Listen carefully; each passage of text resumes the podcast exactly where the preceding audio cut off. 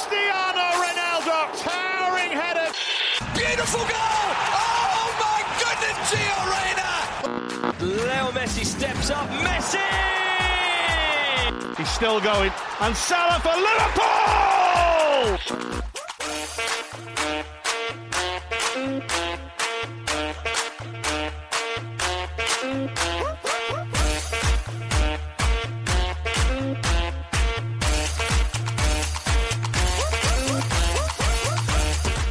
سلام سلام خوش اومدید به اپیزود 37 از فصل پنجم رادیو آفساید تو این اپیزود در مورد فرمول یک، بوندسلیگا و سری صحبت خواهیم کرد و در نهایت علی داستان نیمه نهایی Champions League رو روایت می‌کنه. تو اپیزود هفته آینده در مورد Premier League و همینطور دور برگشت نیمه نهایی Champions League به تفصیل صحبت خواهیم کرد. راستی اگه اولین بار به ما گوش میدین باید بگم رادیو آفساید یه پادکست خودمونیه با تمرکز بر فوتبال اروپا که توش تلاش می‌کنیم از زوایای مختلف به مسائل فنی، حاشیه‌ای، پشت صحنه و مدیریتی این بازی زیبا بپردازیم. همینطور گهگاه در مورد وضعیت فوتبال ملی ایران هم صحبت می‌کنیم. رادیو آفساید رو می‌تونید از طریق Castbox، Spotify، Apple Podcast، Google Podcast و بقیه اپلیکیشن های پادگیر گوش بدید.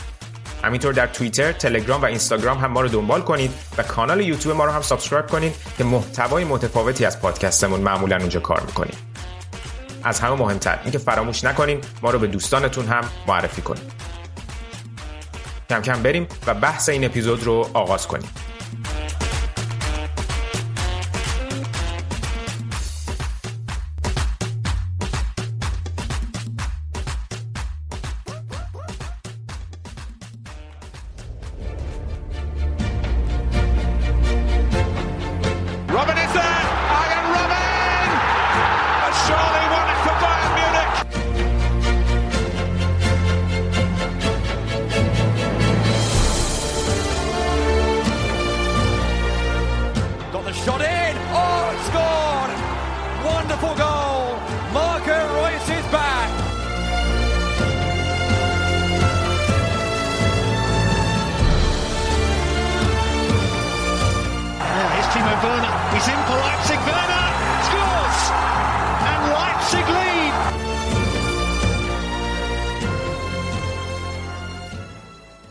سراغ بخش اول این اپیزود. الان آراد با من اینجاست. می‌خوایم در مورد فرمول یک و همینطور بوندسلیگا صحبت کنیم جایی که قهرمانی بایرن بعد از پیروزی توی دربی مقابل دورتموند قطعی شد و آراد حالا هفته پیش در مورد دلایل شکست بایرن توی چمپیونز لیگ صحبت کرد.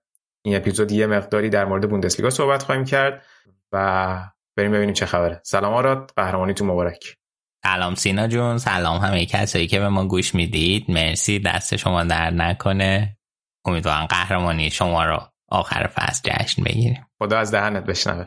تبدیل شدین به اولین تیمی که در بین پنج لیگ برتر اروپا می‌تونه برای ده سال پیاپی قهرمان بشه. آره همینطوره و فکر می‌کنم که من نتونیم به یوونتوس برسیم از این جهت. ولی خب با فصل پیش که دیگه سری یوونتوس تموم شد رو تونستیم که آره دیگه تونستیم که شهرشو بکنیم. این در عین حال یک موفقیت خیلی بزرگه. و در عین حال یک مشکل خیلی بزرگ. و در موردش قبلا مفصل صحبت کردیم. توی این اپیزود هم صحبت می‌کنیم که چقدر توی این ده سال شرایط بوندسلیگا به چه شکل بوده؟ صد درصد. آره. بی- بیا قبلش یه مقدار راجع به فرمول یک صحبت بکنیم بعد دیگه مفصل راجع به هم بازی صحبت بکنیم هم مصاحبه هایی که این ور اون ور اه، صورت گرفته چه بعد بازی و چه کلا توی سوشال مدیا و این ور اون ور. اه، گرند پری امیلیا رومانیو توی ایتالیا برگزار شد جایی که خونه فراریه و فکر کنم که عملکرد خوبی هم نداشتن یه سری از درایور فراری. آره نه دیگه چیزی که قرار بود آخر هفته ای که قرار بود براشون به بهترین شکل تموم شه. خیلی کابوسوار تموم شد. توی در واقع این Grand Prix این فصل sprint داشت. در واقع اون race کوتاه تری بود.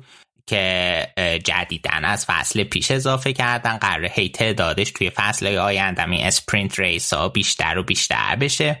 اینجوریه که تعیین خطو انجام میدن.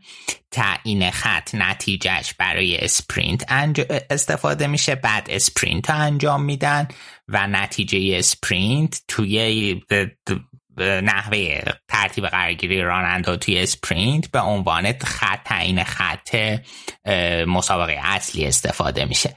تفاوتی که داشتیم بود که sprint های فصل قبل امتیاز دهی سه دو یک بود فقط سه نفر اول می‌گرفتن.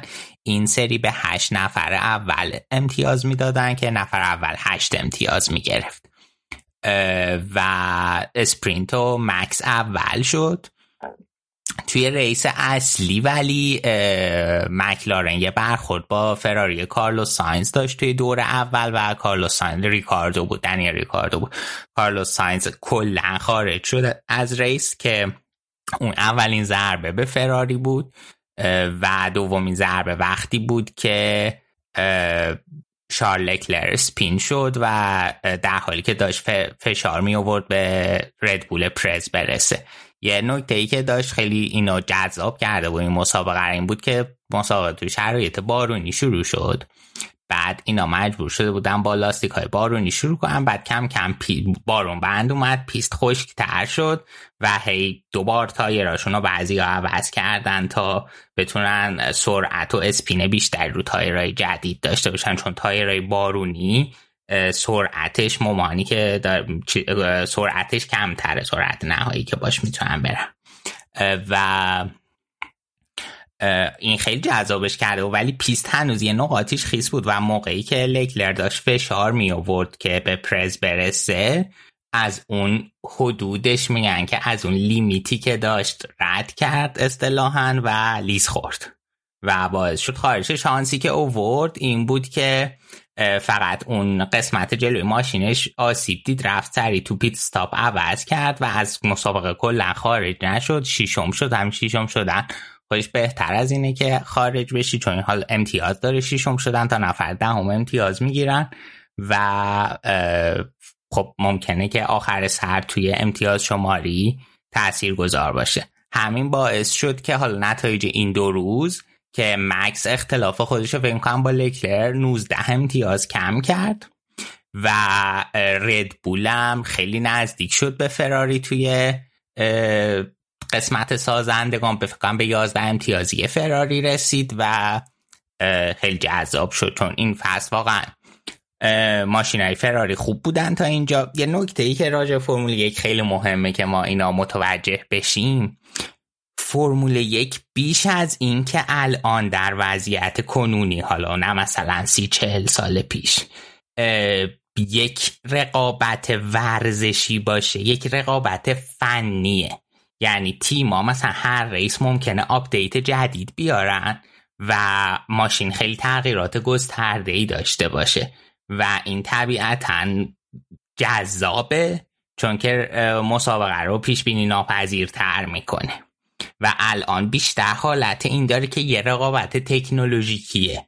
بیشتر تا اینکه رقابت فنی باشه هرچند که خب همجوری که قبلا گفتیم خیلی آمادگی راننده ها تاثیر گذاره اینکه واکنش هاشون رو بتونن در سطح خیلی خوبی نگه دارن آمادگی جسمی و بدنیشون و یکی از این پاد این پادکست تونی کروس. خب بارها اینجا در مورد صحبت کردیم تو این اپیزود هم دوباره کارش داریم. ای بابا اونجا هم مثل رادیو آفست هم راجع به فرمول یک حرف می‌زنن فوتبال؟ آره.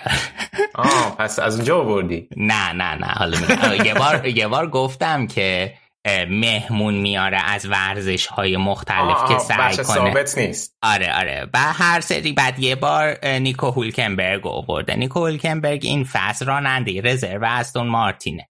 و حالا اون چیزی که فتل دو تا با مسابقه اول کرونا داشت مثلا اینو جای فتل فرستاده بود. درست. راننده خیلی با تجربه ایه توی دی تی ام هم بوده خیلی تجربه داره. ولی خب هیچ وقتا قهرمان نشده اونقدر خفن نبوده ولی راننده خوبی بوده بعد با اون در مورد این مسائل صحبت کردن و اینا خیلی حرفاش در مورد اینکه چقدر فرمول یک الان تکنولوژیک شده چقدر شرایط متفاوت شده برای تیمای فرمول یک در مورد اینا خیلی اطلاعات خوبی ارائه داد. و آره اونجا مثلا خیلی چیزی که خیلی بر من جالب بود این بود که اینا همشون کروس و داداشش و اینا همه با شوماخر بزرگ شدن بعد توی تلویزیون دیدن. در واقع یه نقش آیدلی داره براشون. بعد اون چهار فصلی که پشت سر هم فتل قهرمان شد با ردبول خب طبیعتا دوباره بیشتر چیز می‌کنم بعد کروز اون بازی که مثلا همیلتون دیگه هی قهرمان می‌شد یا من فرمول یک ندیدم دنبال نکرد آره. مثل میمونه که پس پس سونی کروز بایرن هم دنبال نمی‌کنه بوندسلیگا رو. آره دیگه نه اون که اصلا کلا با بایرن مشکل داره. هر, هر سری مصاحبه می‌کنه ضد بایرن. واقعا که. آره. می‌بینی؟ چه خلاصه که اینم از قضیه فرمول یک این هفته ببین یه اون فکر کنم هفته پیش راجع به این موضوع صحبت نکردیم. یا حالا خبرش بعدش اومده بود که همیلتون با سرنا ویلیامز می‌خوان به اون کنسرسیومی که چلسی رو بخرن کمک بکنن و سرمایه گذاری بکنن. آره آره آره. می‌خوای بر اونایی که نمی‌دونن سرنا ویلیامز یکی از تنیسورای خانوم فوقالعاده لژندری آمریکاه که در واقع اینا دوتا خواهرن که هر دوتاشون خیلی قهرمانی زیادی توی تنیس زنان دارن و حالا این سرنا بوده که حالا با لوئیس قرار بوده که یه کمک ده میلیون پوندی به این کنسرسیوم بکنن. در واقع به عنوان اینکه ما از این پروژه می‌خوایم حمایت کنیم. بعد رقم خیلی زیادی هم نبود. یه چیزی حدود فکر کنم 10 تا 20 میلیون بود. درست میگم؟ ده بود. ده بود. درسته. بعد, چیزی که فشتاپن گفته بود شایعه بود یا گفته بود واقعا؟ گفته بود که گفته بود که من فکر می‌کردم که همیلتون طرفدار آرسناله. بعد الان اومده واسه چلسی سرمایه گذاری کرده. نمی‌دونم. اینو نمی‌دونم. ولی بارساییه جفتشون بارسایی هن. چیز که هست عکسشو که پارسال اصلا گذاشتیم روی آره. یکی از کاورامون همیلتون. آره. فشتاپن هم که از بچگی بوده.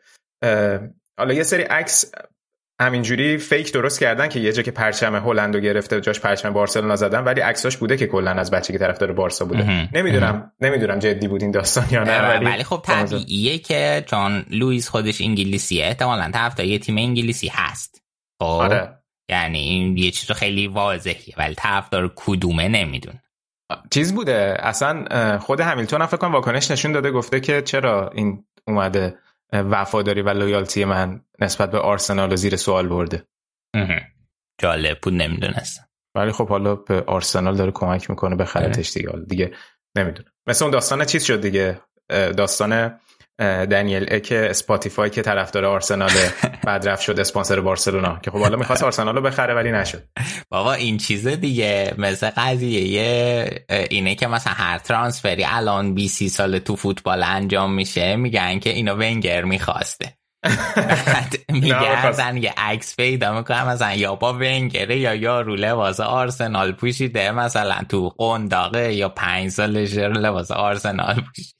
آقا اینقدر اذیت نکنین آرسنالی رو تقصیر من شد اصلا گفتم اینو.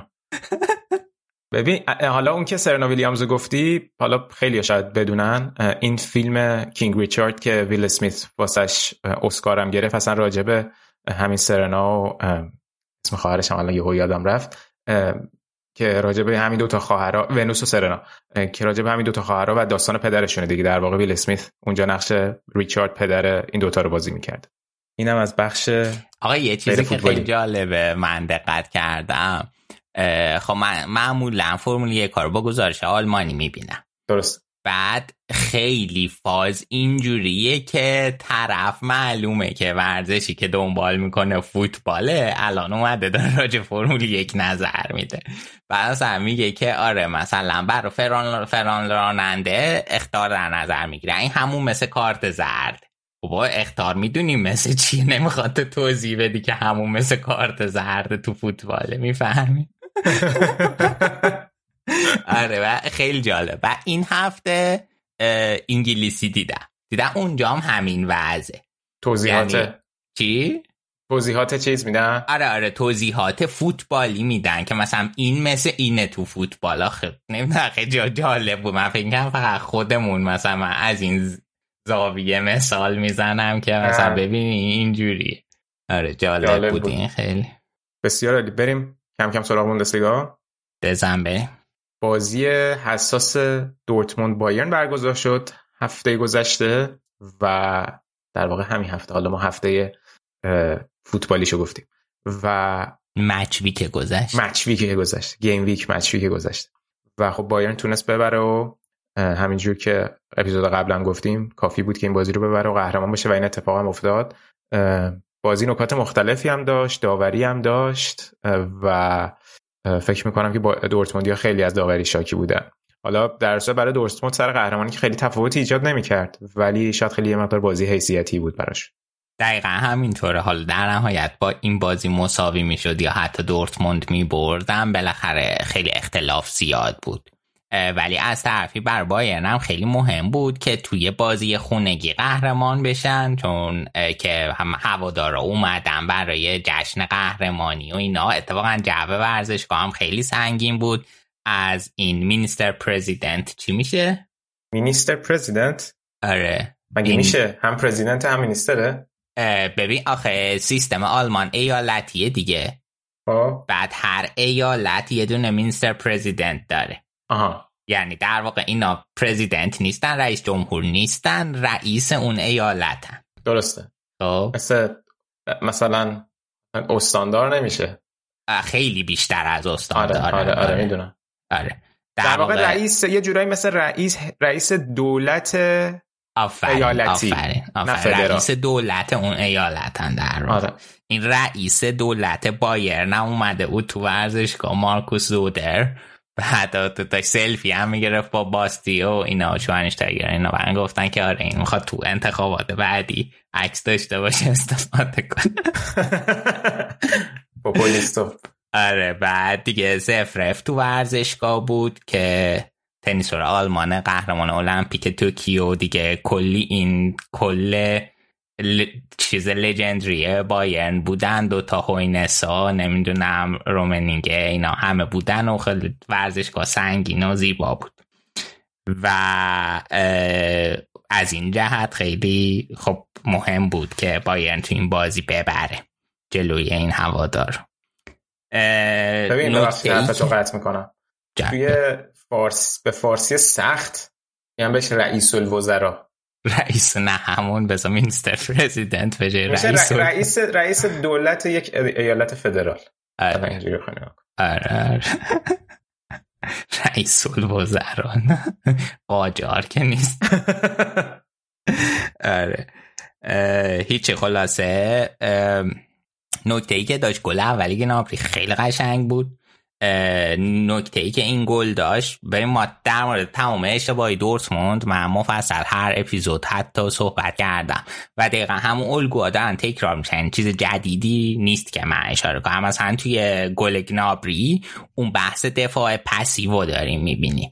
که توپ می‌رسه به گنابری گنابری تقریبا روی خط محوت هست نزدیکترین دورتموندی بهش چند متر فاصله داره. و خب حالا اون که اون والیه خیلی اون شوت خیلی خوشگل می‌زنه خب به خودی گنابری برمیگرده. ولی خب بالاخره باید دورش مثلا بیشتر حداقل کسی می بود که این شخص رو دفاع کنه.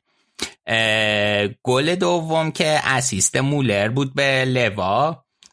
دوباره یکی از این الگوهای پرتکرار رو می‌بینیم و اون ترنوور بازیکنهای دورتمونده در موقعی که دارن بازی سازی می‌کنن به سمت جلو. که این بار زاگادو این ترنوور رو داشت و بایرن به بهترین نحو استفاده کرد. با چند تا پاس توپ رسوندن به مولر و مولر سریع انداخت برای لوا و لوا هم که دورتموند حالا از وقتی که اومده که از حریف های مورد علاقه شده خیلی قشنگ گل زد و بازی دو هیچ یه گل هم که نابری زده بود قبل این گل که آفساید شد. قبل کمان که توپو گرفته بود توی آفساید بود. بعد نکته ای که داشت اون صحنه مشکوک به پنالتی خطای پاواروی بلینگام بود که حتی وار هم نرفت و خیلی واضح بود که پنالتیه. چون که پا زد. اون گل اول دورتموند هم البته روی پنالتی بود که اونجا کیمیش خطا کرد. که اونم اونم پنالتی واضحی بود چیز عجیبی نبود و این دومی هم خیلی پنالتی بود. یعنی خطایی بود که کاملا پا رو زد و حداقل هم می‌رفت توی VAR می‌دید. نمی‌دونم حالا اصلا باش communicate کردن یا نه چون بعد بازی بیانیه دادن که آره مثلا پنالتی بوده داور اشتباه کرد. درسته. دو تا مورد بود که بایرنیا اعتراض داشتن. یکی خطای هیتس بود روی ارناندز. که توپا که سانترو که می‌خواست مشت کنه با مشت زده بود توی کله هرناندز که داور چیزی نگرفته بود که اونم به نظر من اوکی بوده به خاطر اینکه اول توپا زد. به وضوح ما می‌بینیم که اول توپو مشت می‌کنه و بعد خب حال مشتش تو کله هرناندز. که خب به نظرم از نظر داوری مشکلی نداشت. یه دونه هند امر جان بود تو محوطه که اونم به نظرم مشکلی نداشت اصلا. به خاطر اینکه توی وضعیتی بود که داشت بازوهاشو جمع می‌کرد و توپو شوت کردن از فاصله نزدیک خورد به دستش. برای همین فکر نمی‌کنم چیز باشه. یه مشکل دیگه ای که دورتموند داشت تو این بازی اون پاس های آخرش بود. در واقع اینا خیلی سعی کردن که تو پا منتهی بشه به هالند ولی در نهایت توی اون پاس های آخر دقت کافیه نداشتن. هرچند که هالند هم موقعیت داشت چند تا ولی استفاده نکرد. حالا نویر واکنش خوب داشت درسته ولی خب از هالند هم طبیعتا انتظار بیشتری میره و در نهایت هم تعویز شد به خاطر موقعیت که استفاده نکرد. درست یه نکته دیگه اینکه فقط ماروین هیت چیز کرد بعد بازی پست گذاشته و خدافزی کرد از دورتموند. آخرین بازیش برای دورتموند بوده و دیگه حالا که کوبلو به عنوان جانشین گرفته واقعا بر فصل بعدم نیازش ندارن. می‌تونم رد کنم به.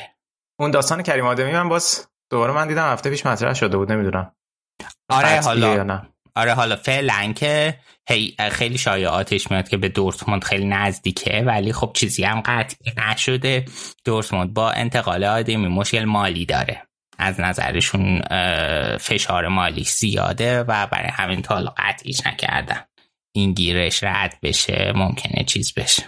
درسته. این داستان بایرن و هالند هم هنوز هست دیگه. این آقای آگه هم ول نمی‌کنه دیگه. دقیقا. فرستادم توییتش آره آره. اونم بگو جالبه. بحثر اینکه آیا هالند اصلا امکانش هست بیاد بایرن یا نه.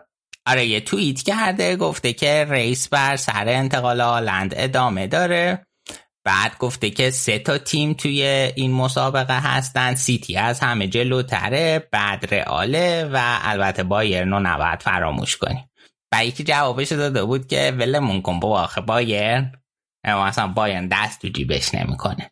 بعد گفت که این توییت کرده بود که بله بایرن دوباره بیا این توییت رو بخون. وقتی خبرش در اومد که بایرن دنبال هالند بوده.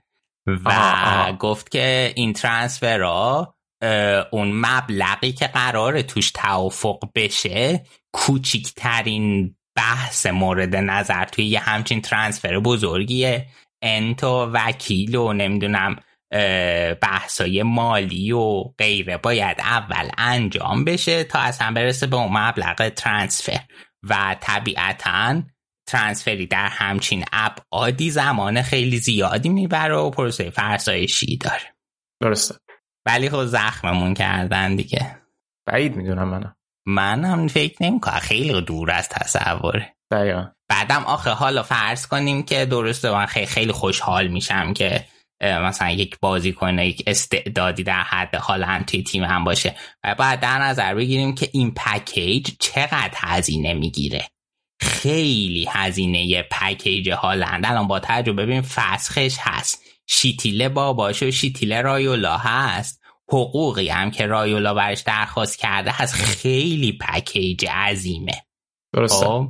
بعد حالا چیز شده دیگه. حالا مثلا من توی چیز نگاه می‌کردم که مثلا ببین فاز طرفدار روی بایرن الان اینجوری که یه سری ها میگن که لوا بمونه. یه سری ها میگن که نه لوا رو تمدید نکنن به درد نخوره و یه مهاجم دیگه بگیره خب حالا فرض کنیم که بخواد بایرن یه مهاجم دیگه بگیره.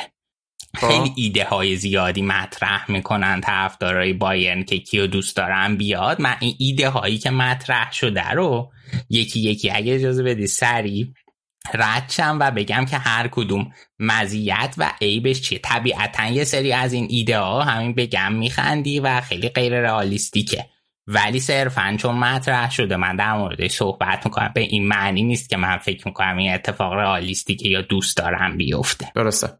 از بالا شروع می‌کنم اول رونالدو.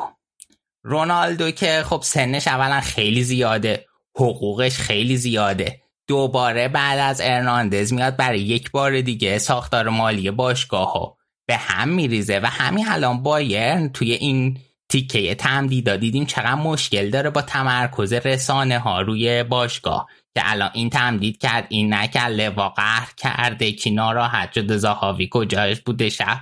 خب این تمام اینا چیزیه که اگه رونالدو بیاد بایرن بدتر هم میشه. این معایبیه که داره. یه سری محاسنی طبیعتا داره اینکه ارزش باشگاه حداقل به صورت موقت افزایش میده. هواداری بین المللی به باشگاه میاره و درآمد بیش بیشتر برای باشگاه داره. همچنین حالا افزایش فالوور و برندینگ بیشتر برای بایرن رو به همراه داره. گزینه بعدی که مطرح کردن امباپس امباپه درسته که بند فسخ نداره و این نکته مهمشه. ولی اول حقوقی که می‌خواد خیلی زیاده خارج از توان بایرنه که همون مشکل ساختار حقوقی باشگاه که به هم میریزه برای تمدید در دور بعدی قرار داده. این مشکل به وجود میاد چون که الان کی میشه و غیره تا 2025 26 27 اینها تمدید کردن. و امباپه قراردادی که باش میبندن مثلا فرض کن یه سه, سه تا پنج ساله ببندن وقتی که امباپه تو باشگاه شروع می‌کنن مذاکرات برای تمدید اونا رو دوباره. و امباپه داره مثلا چهل تا حقوق می‌گیره کل مذاکرات رو به هم میریزه. دقیقا. خب این چیزه. و حالا یه مشکلی که من خودم دارم کاراکتریه که امباپه داره به علت ویژگی اخلاقیش و بایرنا خیلی بیشتر به نظر من به سمت افسی هالیوود شدم بیشتر از این بازم پیش می‌بره. خب من حسینی هم داره اون بدون بند فسخشی که گفتم خیلی استعداد تاپیه. همونجور که علی میگه امباپه آلند مسی و رونالدو آینده هستن. این دوتا استعدادی هن که احتمالا مثلا تو هر نسل یکی دوتاشون باشه. و سن خیلی مناسبی داره. می‌رسیم به هالند که در موردش صحبت کردیم. پکیج خیلی گرونیه. تو این فصل نکته مهم خیلی مصدومیت داشته. و بعدم به اون فرمش برنگشته این به نظر من می‌تونه نگران کننده باشه. حسنایی هم داره که خب سن مناسب و اون استعداد خارق العاده و این هم حالا در مورد این پکیج خیلی بیشتر همه صحبت کرده بودیم. لوکاکو رو مطرح کردن که بعضا من نه کاراکتر لازمو داره نه صحبات لازمو داره برای با... تو بایرن بودن خیلی هم حاشیه داره. کی مطرح کرده؟ من سوالم اینه که برای چی هستن بازیکن ما رو بدون اجازه ما راجبش صحبت می‌کنه؟ ببین این چیزاییه که هوادار صرفا می‌دونم. راجبش که بازیکن قرضی ما در چلسی بابتش پول هم می‌گیریم قرض دادیم بهشون. دست درد واقعا که در تاریخ نقل و انتقالات. علی کی بودی تو؟ چی بودم؟ علی کی بودی تو که با بازیکن قرضی ما در پاریس بازیکن اصلا بازیکن ذهنیتش با ماست و ببین یه masterpiece ه که شما 115 میلیون پول بگیری بعد دوباره همون بازیکن رو فصل بعد برگردونی بدون پول. نرین سراغش دیگه. مگه اینکه خب راضی باشید پولشو بدید مسئله نیست. به ما ولی باید بدید. باش طرف قطع کرده بگو. گزینه بعدی که حسن لوکاکو حسنش هم بگن خب یک ویژگی خیلی مهمی که لوکاکو داره. فیزیک بدنش خیلی خوبه. و یه توانایی خاصی توی دور زدن مدافع داره که من خودم به شخص خیلی میپسندم. یک بازیکن دیگه هست مطرح شده. شاید به گوشا کمتر آشنا باشه. داروین نونس که این استعداد آینده پرتغال 22 سالشه توی بنفیکاست. بیشتر نوک وای میسه قراردادش تا 25 و شای الان ارزشش توی ترانسفر مارک چهل تا شایعاتی که هست. اینه که تا 130 تا من شنیدم که براش می‌خوان. که خب واقعا احمقانه است که 130 تا بدی بری همچین بازی کنی و بگیری که حالا جای بزرگی هم اثبات نشده. معلوم نیست که می‌تونه فشار رسانی که توی بایرن بهش اعمال میشه رو تحمل کنه. ممکنه رناتو سانچز بعدی باشه. بعد اینجوری هم نبوده که حالا مرتب بازی بزرگ بکنه یا توی چمپیونز لیگ باشه و ببینیم قضیهش چجوریه. نکته ای که در مورد این دارم. این یکی از بزرگترین شایعاتیه که برای انتقال به بایرن اومده. یه گزینه دیگه ورنره. که ورنر خب اصلا مشکلش اینه که نوک خوبی نیست و تمام کننده خوبی نیست و به نظرم اصلا به درد بایر نمی‌خوره. حسنش اینه که سرعت خیلی زیادی داره فرارای خوبی می‌کنه و خیلی خوب می‌تونه با سانه و گنابری کامباین بشه که این برای تیم ملی آلمان هم خیلی خوب می‌شد اگه این ستا توی یک تیم بودن. خیلی رویایی بود از این نظر. گزینه بعدی کریم آدمیه که خب گرایشش بیشتر به دورتمونده و خب اون بحثایی تجربه و اینا که در موردش داشتین در مورد اونم صدق می‌کنه هرچند که حالا سالزبورگ توی چمپیونز لیگ بوده. ولی در یک فضای دیگه. یه وقتی که توی بایرن باشی و مثلا حالا هم توی اون رده بالای بوندسلیگای آلمان باشی و همین که توی چمپیونز لیگ رقابت کنی. و خب سنش خیلی عالیه فیزیکش قابل قبوله. احتمالا با سی چل میلیون OK میشه و خب یکی از مهمترین point اینه که مشکل زبانی نداره آلمانیه. دقیقا. این point خیلی مهمیه. گزینه بعدی پاتریک شیکه. که با تعجب برچسب 60 تا 80 میلیونی و خصومت شخصی جناب آقای رودی فولر با بایرن خیلی اصلا به عنوان گزینه به نظر من نمی‌تونه مطرح شه. همچنین حالا خیلی تجربه هم تو سطح یک اروپا نداره. از خیلی از گزینه‌های قبلی هم سنش بالاتره الان. یعنی سه چهار سال بزرگتره و خب اونا یعنی اگر که هم قیمت باشن دو تا گزینه اینجوری اونی که جوون تره خب اولویت داره. تجربه بوندسلیگای خوبی داره. و حالا هنوزم تا 29 30 سال فاصله داره با اینکه حالا گفتم سنش از اونا بیشتره و این برای یک قرارداد دیگه هم شرایط مناسب می‌کنه. و گزینه بعدی مهاجم واقعی شماست لائوتارو. که خب به نظر من اصلا قیمتی که برچسب قیمتی که روش هست نمیارزه و حالا توی این فصلم نشون داد که حالا خیلی شاید اون ثبات هم نداره. point مثبتش اینه که تجربه خیلی خوبی کسب کرده توی این سالها توی اینتر. ببین شاید باورت نشه یکی یه آماری گذاشته بود توی توییتر گفته بود که حدس بزنید که کدوم بازیکن اکشن منجر به شوت بیشتری غیر از ضربات آزاد توی open play بیشتر از همه توی سری آ داشته و خیلی عجیبه که لائوتارو بود. من خودم خیلی تعجب کردم. حالا صحت و سقم این اعداد رو چک نکردم ولی خیلی عجیب بود برای خودم. ولی ببین مثلا اون تگی که دو سال پیش گذاشته بودن روش که و بارسلونا هم مثلا که پی این بود که بده بود چقدر حدود 90 میلیون. خب 90 میلیون زیاده. بود. حالا با 90 هم فکر کنم را مینداختن کارو. ولی نمی‌دونم. بیاین دیگه. حالا اخیرا هم با اینتر تمدید کرده و سنش هم خب سن مناسبیه. منتها قضیه اینه که من فکر کنم که اگر واقعا اینتر براش پیشنهاد خوبی بیاد میفروشتش. ولی شاید بایرن هم نخواد اونقدر اصلا پول بده توی این شرایط کنونی. من بعید می‌تونم دقیق ولی خیلی داره بایرن. از زیر بازی می‌کنه. حالا بعد بزنیم یکم بر جلوتر معلوم شه اینو واقعا داشت همون پشت گنده کاری می‌کرد. درسته. چون خیلی اعتقاد ندارم که این مدیریت کار خوب هم می‌کنه. بسیار خلاصه اینم از تمام گزینه های موجود. ببین خلاصش این که تمدید کنیم با لوا مگر اینکه پیشنهاده یعنی درخواست مالی غیر منطقی داشته باشه زاهاوی و لوا. می‌خوای بیا یکم راجع به کلا حالا صحبت هایی که مطرح شده بود راجع به دهمین قهرمانی بایرن و شرایط بوندسلیگا پیش ببریم راجع به اینم صحبت بکنیم. حالا قبلا به قول خودت صحبت کردیم ولی فکر کنم همونجوری که گفتی تونی کروس هم راجع صحبت کرده بود توی پادکستش فکر کنم جالب باشه. دیده یه بازیکنی که خودش توی بایرن بوده و توی بوندسلیگا بوده رو هم بشنویم. دقیقا همینطور خیلی جالب بود صحبتش اتفاقا. خب همه می‌دونیم که کروز یکی از کسایی که از هر فرصتی استفاده می‌کنه محاسبه مصاحبه هایی بر ضد بایرن داشته باشه. جالب بود که توی این چیز توی این اپیزود می‌گفت که به نظر من خیلی بیشتر تقصیر رقباست و همون حرفی زده بود که من بیشتر می‌زنم. می‌گفت که درسته که مثلا بایرن خیلی قوی بوده فلان ولی ما رقبا رو که نگاه کنیم خیلی بی ثبات بودن و بیشتر امتیازایی که مثلا دورتموند از دست داده جلوی تیمای کوچیک بوده. که ارزش خود دورتموند و بازیکن و ارزش مالی و توانایی مالی دورتموند از همه اون تیما بیشتره.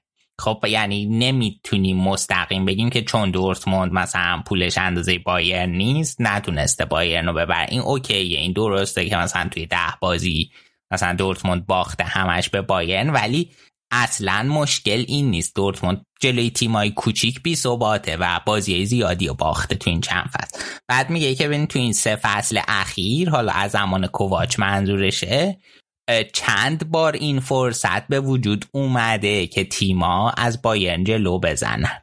ولی این فرصت هیچکی استفاده نکرده. و که خب اینم در موردش صحبت کردیم و واقعا همینطوره. یعنی اگر که یک تیم با ثبات توی لیگ وجود داشت توی این بازه قطعا این مشکل حل بود. و در نهایت هم گفته که البته باید کردیت بدیم و این خیلی کار خفنی بوده. این ده تا قهرمانی پشت سر هم و از این حرف. ببین حالا این ده ساله که بررسی کنی من این نکته بگم بعد تو ای چیز داری اضافه کن. توی ده فصل اخیر یعنی از آخرین باری که دورتموند قهرمان شده بایرن 175 امتیاز بیشتر دورتموند آورده. خیلیه. یعنی فصلی 17 و نیم امتیاز فصلی 6 تا برد بیشتر تقریبا. درسته. و خب این 6 تا برد دو تا بازی کلا تو فصل این بایرن و دورتموند با هم دارن. که تعداد زیادی از این بازی ها برمیگرده به همون بازیه که حالا ما اشاره کردیم کروز هم الان گفته و بازیایی که واقعا انتظار میره که تیم بتونه در بیاره. درست. یک چیزی که توی بوندسلیگا به نظر من تحقیق هم این, این یه نکترم بگم. خب من اون موقعی که شروع کردم بوندسلیگا دیدن خیلی رقابت داشتن لورکوزن و دورتموند و بایرن. بعد اون موقع اینجوری بود که بایرن هم مثل اونها تیمی بود که هر هفته احتمال داشت امتیاز از دست بده. یعنی صرفا این سه تا تیم جلوی هم امتیاز از دست نمی‌دادن. و مقدار امتیازهای تیم قهرمانم که در نهایت نگاه کنیم متوجه این نکته میشی. چیزی که تغییر کرده تو این ده سال ثبات خارق العاده ای بوده که بایرن گرفته. یعنی اونا همون جوری موندن بایرن خیلی فاصله گرفته. و حال من داشتم به این موضوع فکر می‌کنم به نظرم این در واقع چیزیه که مهمترین چیزیه که تغییر کرده. خب این یه تیکش باید کردیت بدیم به رؤسای باشگاه و رومنینگه که تونستن باشگاه اینقدر لول اپ کنن که به این سطح برسه. ولی خب از اون ور می‌تونیم بگیم که خب مثلا دورتموند لورکوزن اینا هم باید تو این بازه پیشرفت می‌کردن و نکردن. درسته. ببین بعد کلا مثلا حالا جدا از این ماجرا این مثلا فرض کن امسال من حالا خودم ناگلزمان خیلی دوست دارم. اینکه مثلا بخوان بخواد تو سر این بنده خدا زده بشه که این کار خاصی نکرده و اینا به نظر من خیلی عادلانه منصفانه نیست. بالاخره اولین جامیه که الان توی بوندسلیگا خود ناگلزمن اصلا اولین جامشه درست میگم؟ توی توی لیگ که نبرده بود که توی لیگ اولین سال بود. اولین سال بود. اول پس سوپر کاپ آورد سوپر کاپ آورد یعنی منظورم دف پوکال هم نبرده بود. نه نه. آره. و خب جام سطح یکی که برده الان اینه. و کار خیلی فوق العاده کرده. اتفاقا توی چیز توی همین مصاحبه هایی که ESPN داشت بعد بازی فکر کنم شواینشتایگر بود با اون آرچی که دفعه راجبش صحبت کردیم خیلی شواینشتایگر ازش تعریف کرد. و گفت من خیلی خوشحالم که تو بالای سر تیم هستی. خیلی هم خودش خوشحال بود. اون هفته صحبت کردم که من واقعا خیلی برام سخته ببینم که تیمایی که از چمپیونز لیگ اینجوری هست میشن بچه جوری روحیه‌شون رو recover می‌کنن که حتی اون بازی بعدی لیگو ببرن فکر کنم خیلی خوب تونسته بودن این کار رو انجام بده. یه نکته جالب این که خیلی بازیکن من دیدم اشاره می‌کنن که باز به خصوص بازیکنی که طولانی توی باشگاهن که بعد از پپ گواردیولا اولین مربیه که ایده های جالب داره. و ما مثلا توی تمرینش خیلی لذت می‌بریم.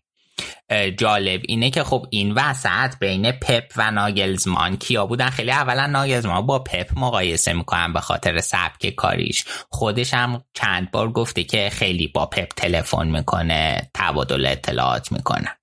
خب بین اینا جالبه که آنجلوتی بوده حالا خب کوواچ بوده و مثلا یه هانزی فلیکی هم بوده که شیش تا جام با یعنی شیش گانر گرفت.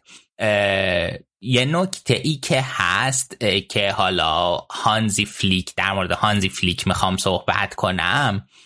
ببین اون بیشتر من حس می‌کنم که فلیک نقطه قوتش بیشتر از این که در ایده پردازی فوتبالیش بوده باشه نقطه قوتش در صحبت کردن با بازیکنها بوده.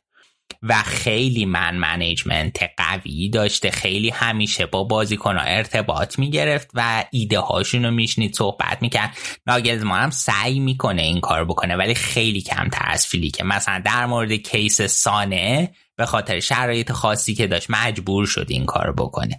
آره، ولی روالش. نیست. این. در حالیه که فلیک مثلا حتی بعض خیلی از بازی مهم مثلا اون سه هیچی که جلوی لیون بردن انگار ده تا خورده بودن باخته بودن بلا فاصله کنار زمین جلسه گذاشت با مولر و کیمیش و اینا که چی کار کنیم که بتونیم فینال رو ببریم.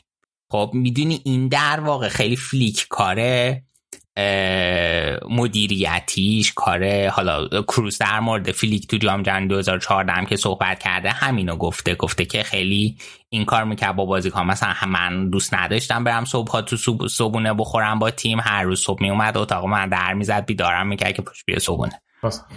بعد این چیزه. این مثلا نقطه قوت فلیکه و اصلا خیلی تفاوت بنیادی دارن. برای همین حالا ناگلزمان که اومده خب طبیعتا برای یه بازیکن جذابه که مثلا مربی چیز جدیدی برای ارائه داشته باشه.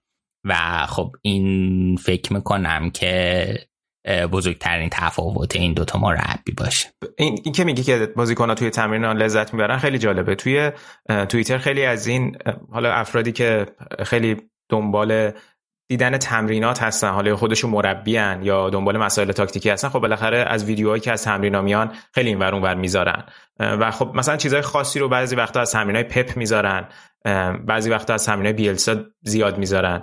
و اخیرا از تمرینای ناگلزمان توی بایرن هم خیلی می‌ذارن. و همین تنوع تاکتیکی که میگی مسئله که خیلی راجبش صحبت میشه. ببین یه چیز جالب که توی خاطرم نیست توی کدوم مصاحبه بود که اینو گفته بود.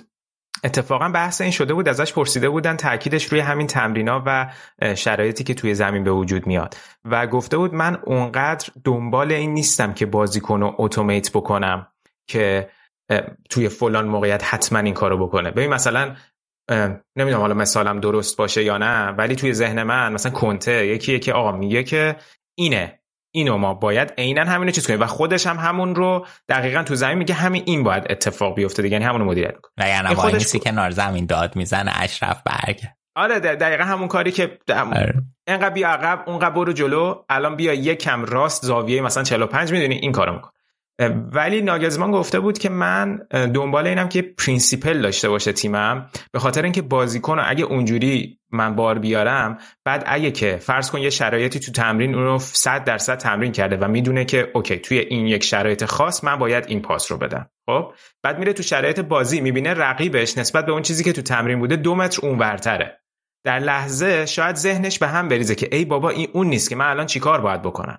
در نتیجه می‌گفت من نمی‌خوام این ذهنیت رو توی تیمم ایجاد بکنم که حتما در این لحظه باید این کار بکنیم. بلکه دنبال اینم که اون principle شکل بگیره که بعد بازیکن بتونه حتی توی شرایط مختلف خودش رو وفق بده و اون کارا رو بتونه انجام بده. حالا ببین اینا خب بالاخره مربی 34 ساله کلی تجربه کسب خواهد کرد. ولی بالاخره جذاب می‌بینی که یه سری تئوریسین و tactician tactician tactician چی شد؟ تئوریسینی tactician میان و مثل این یا مثل خود همکلاسی عزیزش آقای تدسکو بالاخره ایده های جدیدی میارن دیگه و خب موفقیت توی چمپیونز لیگ هم شاید واقعا نیاز به یه تجربه داره تا صرفا تاکتیک صرف. و من خیلی واقعا به نظرم هیجان انگیزه داشتن چنین مربی بالای سر تیم. حالا باید دید که توی بلند مدت چی میشه. یه آیتمی من دوتا نکته اشاره کنم. یه آیتمی دزان درست کرده که حالا توی بخش ایتالیا می‌خوام بهش اشاره کنم در مورد career روبین گوزنس تا اینجا. بعد اون مجریه مثلا تیکه های highlight بازیشو بهش نشون میدن اینا و می‌رسه به بازی چمپیونز لیگ جلوی پاریس که اون آخر دوتا گل می‌خورن و حذف میشن. همون فصلی که پاریس توی فینال می‌خوره به بایرن و خیلی جالبه چون اون که مجری بوده میگه که من قبل قبل این بازی با ناگلزمان صحبت کردم که اون موقع خب توی لایپسیش بوده خودشون برای توی همون سمت جدول برای رسیدن به فینال چیز می‌کردن که در نهایت فینال خوردن به نیمه نهایی خوردن به پاریس. پرسیده بود که به نظر تو پاریس میاد بالا با لایپسیش گفته بود که به نظر من مطمئنم که پاریس میاد بالا یا آتالانتا؟ گفته بود که من مطمئنم با تجربه سبک بازی که آتالانتا داره آتالانتا می‌تونه پاریس رو بزنه. که حالا خیلی جالب بود از این منظر که چقدر مثلا به این سبک های مختلف بازی توجه می‌کنه و می‌دیده همون موقع. یه چیز با مزه دیگه هم بگم که توی این تمرینه بعد قهرمانی بایرن از این بلنگو آورده بود سر تمرین که وانتی های سبزی فروش اینا که نمی‌دونم آهن آلات اینا می‌خوان تو ایران دارن. آقا مشالله هم یکیش داشت. از این آورده بود سر تمرین. بعد کار داشت باشه. سر تمرینن دیگه حساب مسخره بازیاشو در آورد. دیگه با بلنگو داد می‌زد تو گوشه بازی کنه. و چیکار می‌کرده اینا؟ خلاصه دلش جوونه خیلی. بعد برای کارکنای باشگاه بازیکنای سخنرانی کرد و گفت که از همه تشکر کرد و گفت که قول که فصل بعد بهتر بشیم و حالا توی مصاحبه هم گفته بود که گفته بود که حالا خیلی خوشحالم که اولین بوندسلیگامو بردم و طبیعتا خیلی فصل سختی بود به خاطر اینکه کاری که فلیک توی تیم کرده اینقدر بزرگ بوده که من خیلی باید تلاش کنم تا کارم دیده بشه. درست دقیقا. و آره اینم جالب بود. خیلی خود کار بزرگی صد درصد. شک نکن. شک نکن. خیلی فکر دیگه حرفی راجع بایر نداری؟ فکر کنم حالا هفته پیشم صحبت کردیم راجع به مشکلاتی که هست حالا یه مقداری الان شاید راجع به نکات مثبتش صحبت کردیم. فقط یه خیلی کوتاه. فکر می‌کنی که مارکو روزه میمونه توی دورتموند؟ نمی‌دونم. وات که خیلی غیر قابل پیش بینیه. ولی آخه مسئله اینه که ردش کنن بره کیو می‌خوان بیارن. دوباره اگه قرار یکی رو در سطح روزه بیارن نیارن. بهتره به نظر درست آره. بعد تازه یه فصل زمان برده. این با تیم عادت کنه. بعد دور یکی جدیدو میارین یه فصل اون زمان می‌بره تا با تیم عادت کنه. نمیشه که آخه. کاروان سرا که نیست. آره متوجهم. آره. بعد چیزم برای سه تا بازی دیگه که مونده فعلا این تمرینی که هم بلنگو رو اشاره کردم به لوا مرخصی داد مولرم سرما خورده بود اوپامکانو کمانم برای اینکه فشاری خود از روشون برداشته بشه گفت تمرین نکنه. درسته. حالا امیدوارم که بازیکنای دیگه تیم یه خورده بهشون بازی برسه جوونا روکا مثلا نیانزو و بتونن خودشون نشون آره گفته بود. خود ناگلزمان هم تو مسابقه بعد بازیش گفت دیگه. گفت آخر فصل این شانس رو داریم که این بازی کنه. بیشتر بازی بکنه. نه بیا گذر کنیم بریم سراغ بقیه بازی. حالا می‌تونیم راجع به دورتموند باز جلوتر صحبت بکنیم. شاید اگه که هوادار دورتموندی داشته باشیم که این برنامه رو گوش بده قاعدتا از یک سری از تصمیمان مدیرانشون باید شاکی باشن فکر می‌کنم. با توجه به اینکه خب سالیان ساله که فعلا دورتموند نتونسته به موفقیتی برسه. و خیلی جالبه که دیگه بایرن الان 10 تا قهرمانی پیاپر داره بعد بگم خودت هم قبلا گفته بودی تو برنامه که نورنبرگ و دورتموند 9 و 8 قهرمانی در کل تاریخ بوندسلیگا دارن. خب این حالا یه مقداری عجیبه. آقا بیا بریم سراغ بازی های دیگه. بگو. کل تاریخ لیگ آلمان. چون که نورنبرگ آره. بیشتر ق... دورتموند فکر کنم همش بوندسلیگا بوده ولی نورنبرگ نه. آها okay. کل تاریخ. آره, آره. درست. بیا قبل از اینکه حالا دوست دارم یه مقدار راجع به پایین جدولم صحبت کنیم چون یه مقدار حساس شده ولی حالا تا سمت بالای جدول هستیم راجع به لایپزیگ هم کوتاه صحبت کنیم. دو تا بازی داشتن جلو اونیون برلین یه بازی توی نیمه نهایی دف‌ب پوکال بود یه بازی هم که توی لیگ بود. حالا هفته پیش زمانی که ما ضبط می‌کردیم مشخص شده بود که فرایبورگ صعود کرده به فینال و اولین باری هم بود که صعود می‌کردن به فینال با کریستیان اشترایش و از این ورم بازی لایپزیگ اونیون بود که ورزشگاه هم فول بود جو فوق‌العاده‌ای بود و لایپزیگ تونست دو یک اونیون رو شکست بده و برن به فینال تا احتمالا که نه قطعا دف‌ب پوکال یه قهرمان جدید خواهد داشت چون هیچ کدوم از این دو تا تیم تا حالا قهرمان نشدن. لایپزیگ البته توی چهار سال اخیر فکر کنم سومین باریه که می‌رسه به فینال دوباره قبلی رو حالا شکست خورده بود. ولی از اون طرف بازی لیگشون بعد از مدت ها که توی لیگ نباخته بودن و فرم فوق داشتن بالاخره به اونیون باخته که خیلی باخته عجیب و جالبی هم بود دیگه. اون آخر بازی دو هر دو تا گل خوردن و هر دو تا گل از بازی کنن تعویزی اونیون خوردن. خیلی عمل کرده اونیون. اینکه ببین تیم اینقدر پتانسیل داره اینجوری می جنگه توی یه همچین بازی با همچین تیم سطح بالایی که خیلی با خودت اختلاف سطح دارن واقعا قابل تقدیر بود. و نکته ای که هست اینه که برای خود اونیون هم از نظر خب اونیون توی رقابت سهمیه اروپاییه. از این نظر برای خود اونیون خیلی مهم بود. این سه امتیاز و الان حالا به اون بالا هم اشاره کنیم به خاطر این باخت لایپسیش لورکوزن که برد اومد بالای لایپسیش و 55 امتیازی شد. الان لایپسیش 54 فرایبورگ 52 اونیون 50 و کلن 49 امتیاز. اینا الان سه تا هفتن. یعنی کلن با لورکوزن که سومه کلا 6 امتیاز فاصل در حال. البته سه تا بازی مونده. ولی خب از نظر تئوری خیلی این تیکه جدول فشرده و نزدیکه و همه چیز واقعا برای سه تا بازی باقی مونده بازه. و بعد ببینیم که این تیما توی این بازی باقی موندهشون چی کار می‌کنن. خیلی جذاب میشه. دقیقا. گل پیروزی لایپسیش هم که حالا اونور زدن رفتن به فینال و این دوست من آقای امیل فورسبرگ یا امیل فوشبرگ زد. چقدر هم هده تمیزی زد. واقعا عشق کردم من. خیلی خوبه. خیلی خوبه. حیف که تو تیم ملی بگیر نگیر داره گاهی و این بازی با لهستان باید کارو در می آورد که در نیاورد. بریم سراغ پایین جدول. بازی حساسی که این هفته برگزار شد گفتیم که یه سری تیمای پایین جدولی بازی مستقیم با هم دارن و خیلی می‌تونه روی سرنوشت تیم‌ها تاثیر بذاره. بازی حساس بازی هرتا بود با هدایت فلیکس ماگات جلوی تیم شهر شما شتوتگارت که هرتا تونست ببره و یکم معادلات شاید به هم خورد. آره دیگه دقیقا معادلات. حالا از نظر از منظر تیم اشتوتگارت معادلات به هم خورد چون که خیلی برده مهم. من آقا اینا بگم برای تسلای روح تو.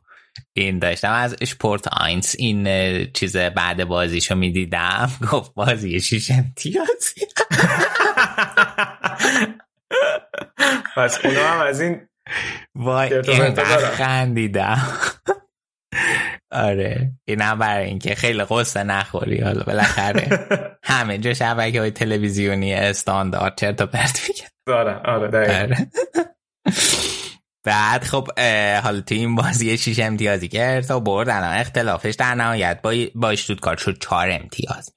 که با تجربه اینکه سه تا بازی مونده و بازی های باقی مونده که حالا بهشون اشاره می‌کنیم خیلی برای کارت سخت کرد کار که بیاد از 16 هم بالاتر ضمن اینکه کارت. با حواسش به آرمینیا بیلفلد که الان دو امتیاز پای سرشه باشه که حداقل 17 هم نشه بتونه بره رلیگیشن و خیلی شرایط سخت و پیچیده شده براشون. ضمن اینکه حالا هرتا تونستی خورده شرایط خودشو بهتر کنه خودشو نجات بده. و حالا آگزبورگ هم 35 امتیازی شد این هفته و دیگه تقریب خیلی خطر کمی تحت از نظر تئوری ممکنه سقوط کنه ولی خیلی خطر کمی تهدیدشون می‌کنه. درست. ولی اگه ماگات تیمو نگه خیلی جالب میشه. آره جالب میشه. توی این مقطع و این شرایط بعد و بعد اون شرایطی که ما اشاره کردیم بهش توی اپیزود قبل چه مشکلاتی با هوادارا داشتن. اگه که یاد باشه خب خیلی شرایط سختی بوده دیگه. و نکته ای که هست. هرتا ورزشگاهش المپیا استادیون برلینه که ورزشگاه از نظر ظرفیت خیلی بزرگیه. اما برعکس خیلی از تیم ها توی آلمان هرتا اونقدر هوادار نداره که بتونه بازی خودش رو پر کنه. در حالی که مثلا حالا بایرن و دورتموند استثنا بذاریم کنار در مورد نمی‌دونم شالکه گلادباخ شتوتگارت اینا خیلی بازی دارن که کامل فروش بره. حالا الان کرونا بوده فلان شاید استثناست ولی یک فصل معمولی رو در نظر بگیریم این نکته در موردش صدق می‌کنه. حالا اومده بودن که برای این بازی باقی مونده به عنوان تشکر برای هوادارا هر کی که اون season ticket باشگاه داشته دو برای دو تا بازی با خانگی باقی مونده یه دونه ticket رایگان هم بهشون داده بودن. یعنی تو خودت season ticket داری یک نفر رو هم رایگان می‌تونی با خودت بیاری توی ورزشگاه که ورزشگاه برای این دوتا بازی خونگی دیگه که حالا یکیش جلوی اشتوتگارت بود پر کنن. و به نظر من خیلی چیز جالب و تاثیرگذاری بود. به خاطر اینکه واقعا هم جواب داد. خیلی جو ورزشگاه خوب بود. و می‌دیدی که حالا تاثیرش روی بازی کنه اون گل اول که زل که زد اونجوری خب ورزشکار رفت رو هوا. خب این هم بازی کنه پوش میشن. خیلی تاثیر گذاره برعکس حالا بعضی ورزشگاه که مثلا می‌ذارن که سه میلیون بیشتر از بلیت فروشی به آلمانیا پول در بیارن. این برعکسش انجام داده بود. حالا تو بخش ایتالیا هم می‌رسیم. لاتزیو هم بلیتاشو افزایش داده بود هوادارش نرفته بودن. این بازی لاتزیو میلان که بازی خونگی حساب می‌شد برای لاتزیو براشون دردسر شد چون خیلی جبه ورزشگاه کمکی بهشون نکرد.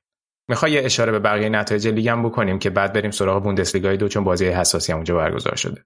آره حتما. سینا آگزبورگ همونجوری که گفتیم دو هیچ بخوم برد بخوم با توی جدول دقیقا بالای آگزبورگ بود و خیلی این نتیجه به آگزبورگ کمک کرد. کنسه یک آرمینیا رو برد. بازی بود گلادباخ بازی خیلی قشنگی بود. سه سه تموم شد. بازی که در واقع خیلی جالب بود. دو هیچ اینا گلادباخ جلو بود. بعد یه comeback مشتی زد سه دو شد و حالا اون آخر بازیش اشتیندل تونست بازی دقیقه 93 مساوی کنه. خیلی بازی جذابی بود. لورکوزن 4 یک گرویتر فورتو برد که سردار زحمت کشید یه گل زد یه پاس گل داد. پاس گلش خیلی تمیز بود خدایی. آره بازی خوب. ساده بود ولی مهم بود که بالاخره این گلو بزنه. گلش که حالا روی در واقع توپ از دروازه‌بان گرفت. ولی پاس گلش به پاولینیو خیلی تمیز بود انصافا. آره خیلی خوب بود. آره. حالا بعد ببینیم که توی بازی بعدی بهش فرصت می‌رسه یا نه. این اولین بازی بود که فیکس بود دیگه. اولین باری بود که از اول بهش فرصت می‌رسید. نه دیگه یه بازی دیگه هم بازی کرده بود که خوب نبود. فیکس بود از اول؟ فکر کنم آره. اما من فکرم اولیشه که فیکس بود. نه حالا نگاه می‌کنم.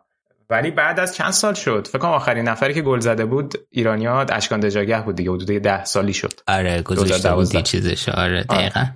حالا بعد بریم جلوتر ببینیم که چی میشه شرایطشون. ببینیم تو این سه تا بازی دیگه فصل بازم بهش فرصت می‌رسه نمی‌رسه چه جوریه دقیقا آینتراخت دو دو با هوفنهایم مساوی کرد و هوفنهایم عملا با این نتیجه از کورس سهمیه حالا میشه گفت به نوعی کنار رفته.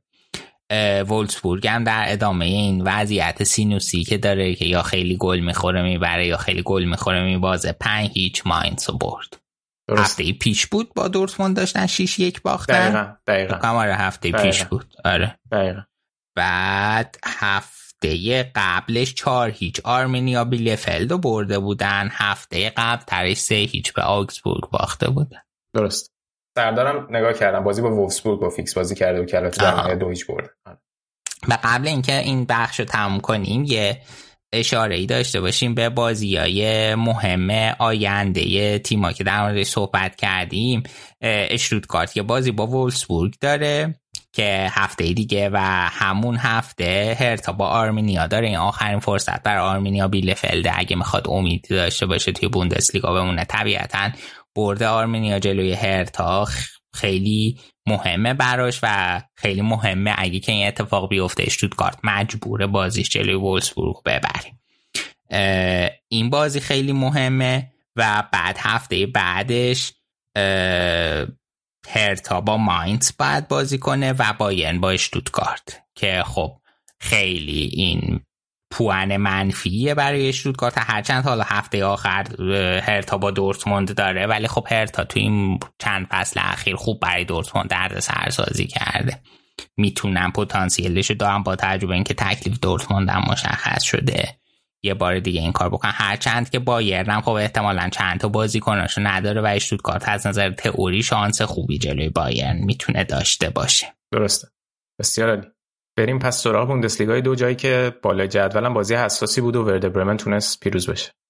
دقیقا همینطوره. بازی تیم اول دوم سوم چهارم با هم بود و دقیقا اینا نتیجه برعکس انتظارات اتفاق افتاد. تیم میهمان که رتبه پایین تر داشت برد و جاشون توی جدول عوض شد. الان برمن اومد صدر نشین 57 شال که 56 دارمشتات 54 سنت پاولی 53 و هامبورگ. الان 51 امتیاز داره. از نظر تئوری تو سه تا بازی باقی مونده. هامبورگ شانس داره ولی خیلی شرایط پیچیده است.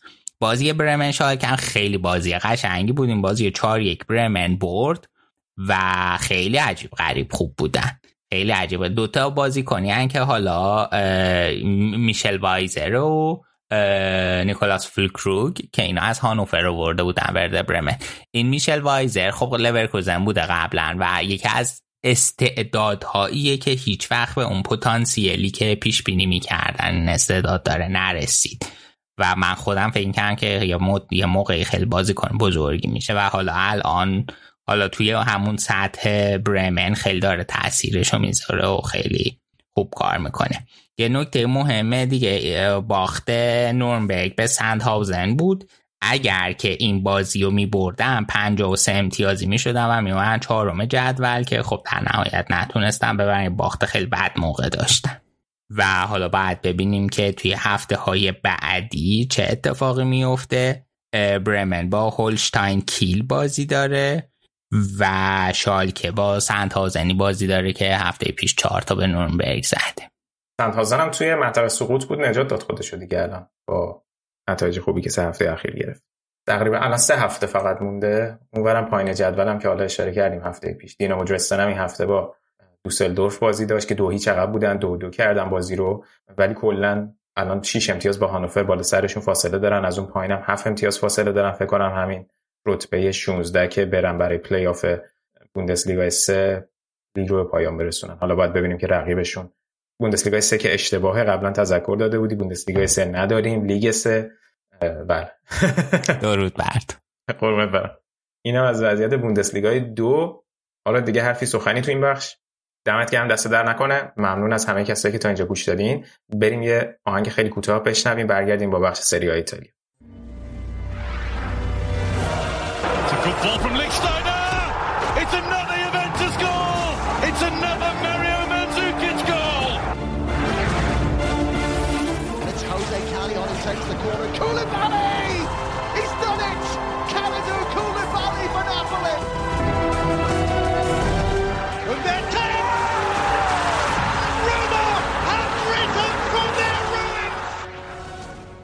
برگشتیم با بخش ایتالیا و می‌خوایم در مورد این هفته از لیگ همچنان جذاب سریا براتون صحبت کنیم. این هفته خیلی هفته مهمی بود. کلش تیمای میلانی و تیمای رومی بود که هر دو تا رو میلانیا بردن یه بازی مهم بازی لاتزیو میلان بود که توی روم برگزار شد و میلان تونست دو یک خیلی سخت ببره بازی که حالا این موبیل جلو انداخت لاتزیو رو و دی آخر بازی تونالی میلان نجات داد تا همچنان اون رقابت بالای جدول و داغ و قشنگ نگه داره. دقیقا حالا ناپولی هم که امتیاز از دست داد بهش می‌رسیم دیگه. فکر کنم قطعیه که نبرد بین اینتر و میلان خواهد بود تا پایان فصل. قبل از اینکه حالا بریم سراغ خود بازی صحبت بکنیم یکی راجع به میلان صحبت بکنم راجع به شرایط مالکیتشون. حالا اشاره کردم هفته پیش که رویترز یه خبری کار کرده بود که شرکت بحرینی اینوست کورپ می‌خواد میلان رو از الیت بخره و خیلی خیلی خبر جدی شده. و الان که ما داریم ضبط می‌کنیم چهارشنبه است و انتظار میره طبق اخباری که اومده از یه سایت پایگاه سول سول 24 ایتالیا که حالا حالت مثل فاینانشال تایمز ایتالیا رو داره که شاید تا جمعه حتی کارای انتقال و مالکیت و خرید و انتقال مالکیت انجام بشه که خب فکر کنم خیلی زود این اتفاق داره میفته نسبت به زمانی که خبر منتشر شده. حالا اینکه چقدر مذاکرات در جریان بوده رو نمی‌دونم. حتما اون کارهای due diligence و حسابرسی که اصولا باید انجام بشه انجام شده که می‌خوان این کار رو انجام بدن. الان در روز جمعه فکر کنم بانک بانک های گردن کلفتی هم پشت دو طرف ماجرا هستن. هم جی پی مورگن از یه سمت فکر کنم سمت کارهای الیتو داره انجام میده و از طرف گلدمن ساکس هم داره کارهای اینوستکورپ رو انجام میده تا بتونن این کار acquisition و خرید رو به سرانجام برسونن. ببین شرکت بحرینیه کار مدیریت سرمایه و مدیریت دارایی رو انجام میده. توی زمینه های مختلفی هم فعالیت داره. توی ریل استیت یکی از زمینهایی که خیلی فعاله و اتفاقا اینجا که می‌خواد وارد یه بود جدیدی از ورزش بشه یه بخش جذابش همونجور که هفته پیش گفتم استادیوم میلانه. و طبق چیزی که اخباری که اومده و گزارشهایی که نوشته شده خیلی اینا دنبال تیمداری و در واقع داشتن میلان برای یه بازه طولانی حداقل ده ساله هستن. که بعد از اون طرف بتونن اون ورزشگاه هم به یه سرانجامی برسونن و اعتقاد دارن که می‌تونه سرمایه گذاری فوق باشه و می‌تونه ارزش باشگاه میلان رو خیلی افزایش بده. بکنم خیلی از لحاظ این از این بابت خیلی شاید خبر خوشحال کننده باشه برای خود میلانیا.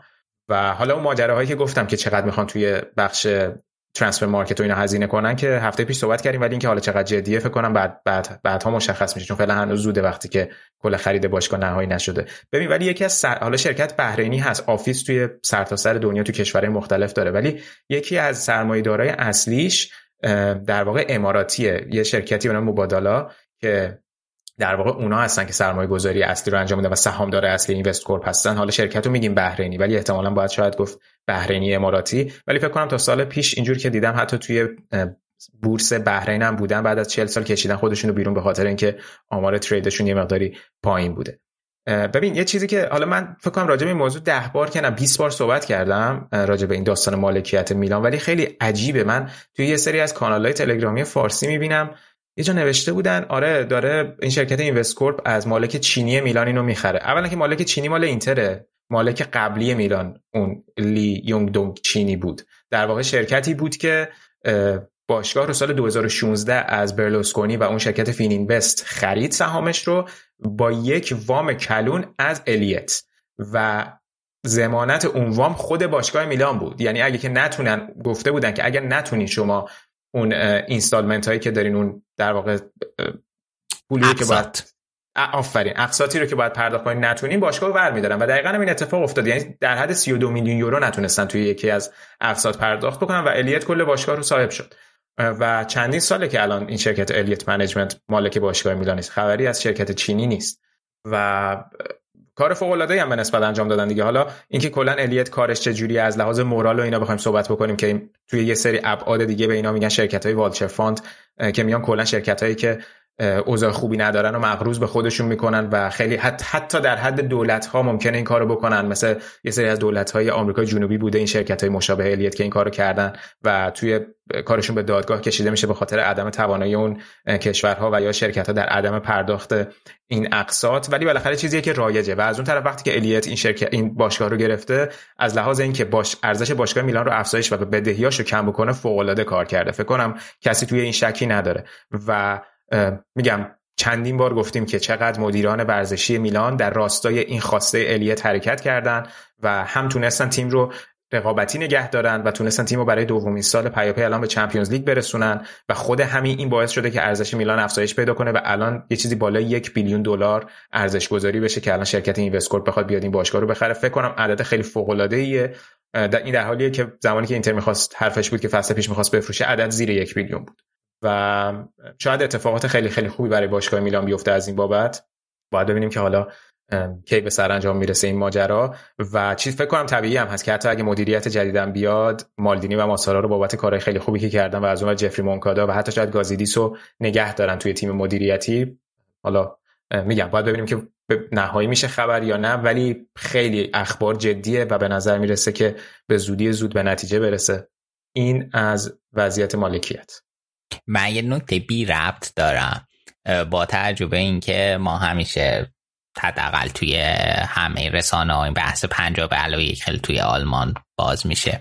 تو به نظرت ما می‌تونیم از اینتر و میلان به عنوان مثال هایی نام از مثال هایی نام ببریم که اینا سرمایه گذاری ناموفق بوده در نهایت به ضرر باشگاه و هوادار شده یا به نظر تو موفق بوده و به نفع باشگاه و هوادار بوده. هر دوتا. کدوم سرمایه گذاری رو میگی دقیقا؟ ببین چند بار الان دست به دست شدن دیگه. خب اینکه اصلا باشگاه باشگاهتون در دست هوادارا نیست و الان هی داره دست به دست میشه یا مثلا هی هر هفته میای میگی شرایط نامعلومه شرایط میلان نامعلومه. اینا به نظر در نهایت حالا بالاخره با مالک اومده محاسنی هم داشته. خب سرمایه بوده پول بوده اینا بوده.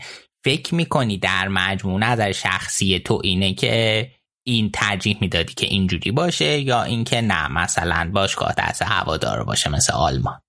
ببین این دوتا مالک اخیر هم اینتر هم میلان قطعا خوب کار کردن. یعنی هم ببین چون میلان بعد از بعد از اون دوران برلوسکونی و گالیانی اومد دست اون شرکت چینی اونا فوق العاده بد بودن. یعنی در ادامه اون راه بودن اصلا هیچ دورنمایی نداشت کارشون. ولی همینجوری که گفتم الیت خوب کار کرد. یعنی با رفتن به دست هوادار این باشگاه اینجوری نجات پیدا نمی‌کرد با تصمیم گیری هوادارا باشه. از اون طرف اینتر هم ببین غر می‌زنن سر چینیا و سونینگ و اینا. ولی من فکر کنم بعد از 2010 و اون دوران طلایی که اینتر توی سال 2010 داشت بهترین اتفاقی که برای اینتر افتاد اومدن سونینگ بود. حالا یه سری مشکلای مالی در زمان کووید و اون قوانینی که توی چین وضع شد رو بذاریم کنار. حالا نمیشه بگم بذاریم کنار ولی بالاخره اونا باعث یک سری مشکلات شد که الان هواداره اینتر شاید بگن که سونینگ پول خرج نمی‌کنه باعث جدایی فلان شد بیسار شد ولی کاملا این شرایط stable ی که الان اینتر داره با تزریق این پول توسط سونینگ به وجود اومد.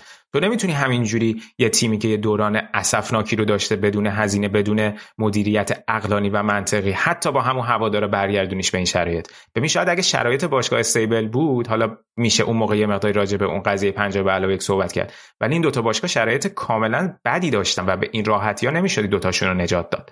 حالا هنوز شاید از لحاظ ثبات و اون افتخار اینتر و میلان شاید مثلا مثل قبلشون نیستن و حتی شاید اینتر و میلان یه مقداری با هم فاصله دارن. بالاخره اینتر فصل پیش قهرمان شده سه چهار سال توی چمپیونز لیگ میلان. هدفش این بوده که این فصل سهمیه چمپیونز لیگ بگیره. اینکه داره برای اسکودتو میجنگه اوور پرفورمشون بوده نه من خیلی فکر نمی کنم ببین اولا که رسیدن این به داستان پنجاه به علاوه تو ایتالیا انقدر ایتالیا مشکلات ساختاری عجیب غریب داره که اون ماجرا اصلا دور از ذهن اتفاق بیفته. و اگرم اتفاق بخواد بیفته راه طولانیه. نه نه نه اصلا نمیگم اتفاق بیفته. میگم که یعنی من برعکسش اتفاقا میگم. میگم اگر که آلمان بخواد به این سمت حرکت کنه جایی که مثلا امسال ایتالیا هست در سالهای بعد بیاد.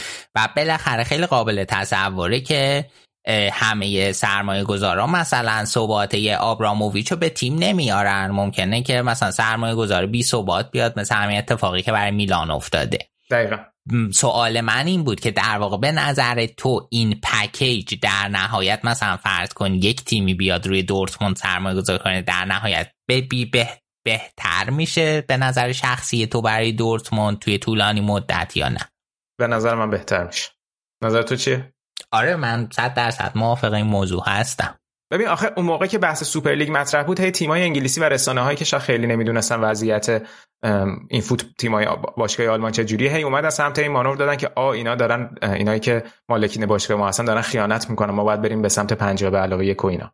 ببین خیلی خیلی نکته جالبه به خاطر اینکه رسان این که رسانه انگلیسی میگن. این که الان فوتبال انگلیسی اینقدر جذاب و پول ساز شده مدیون همین سرمایه گذاری هست سوپر لیگ دارن خودشون. همین سوپر لیگ دارن. و ببین اصلا قبل از این که 2003 آبراموویچ بیا چلسی رو بگیره خب ما یک بازه طولانی مدت از موقعی که فرگوسن اومد به یونایتد رو در نظر بگیریم. ببین چند تا قهرمانی فقط یونایتد داشته پشت سر هم. و مجموع قهرمانیاشو توی یه بازه در نظر بگیری بکنم تا اون فصلی که چلسی قهرمان شد اولین بار با خوزه. یه تعداد زیادی آره جوزه.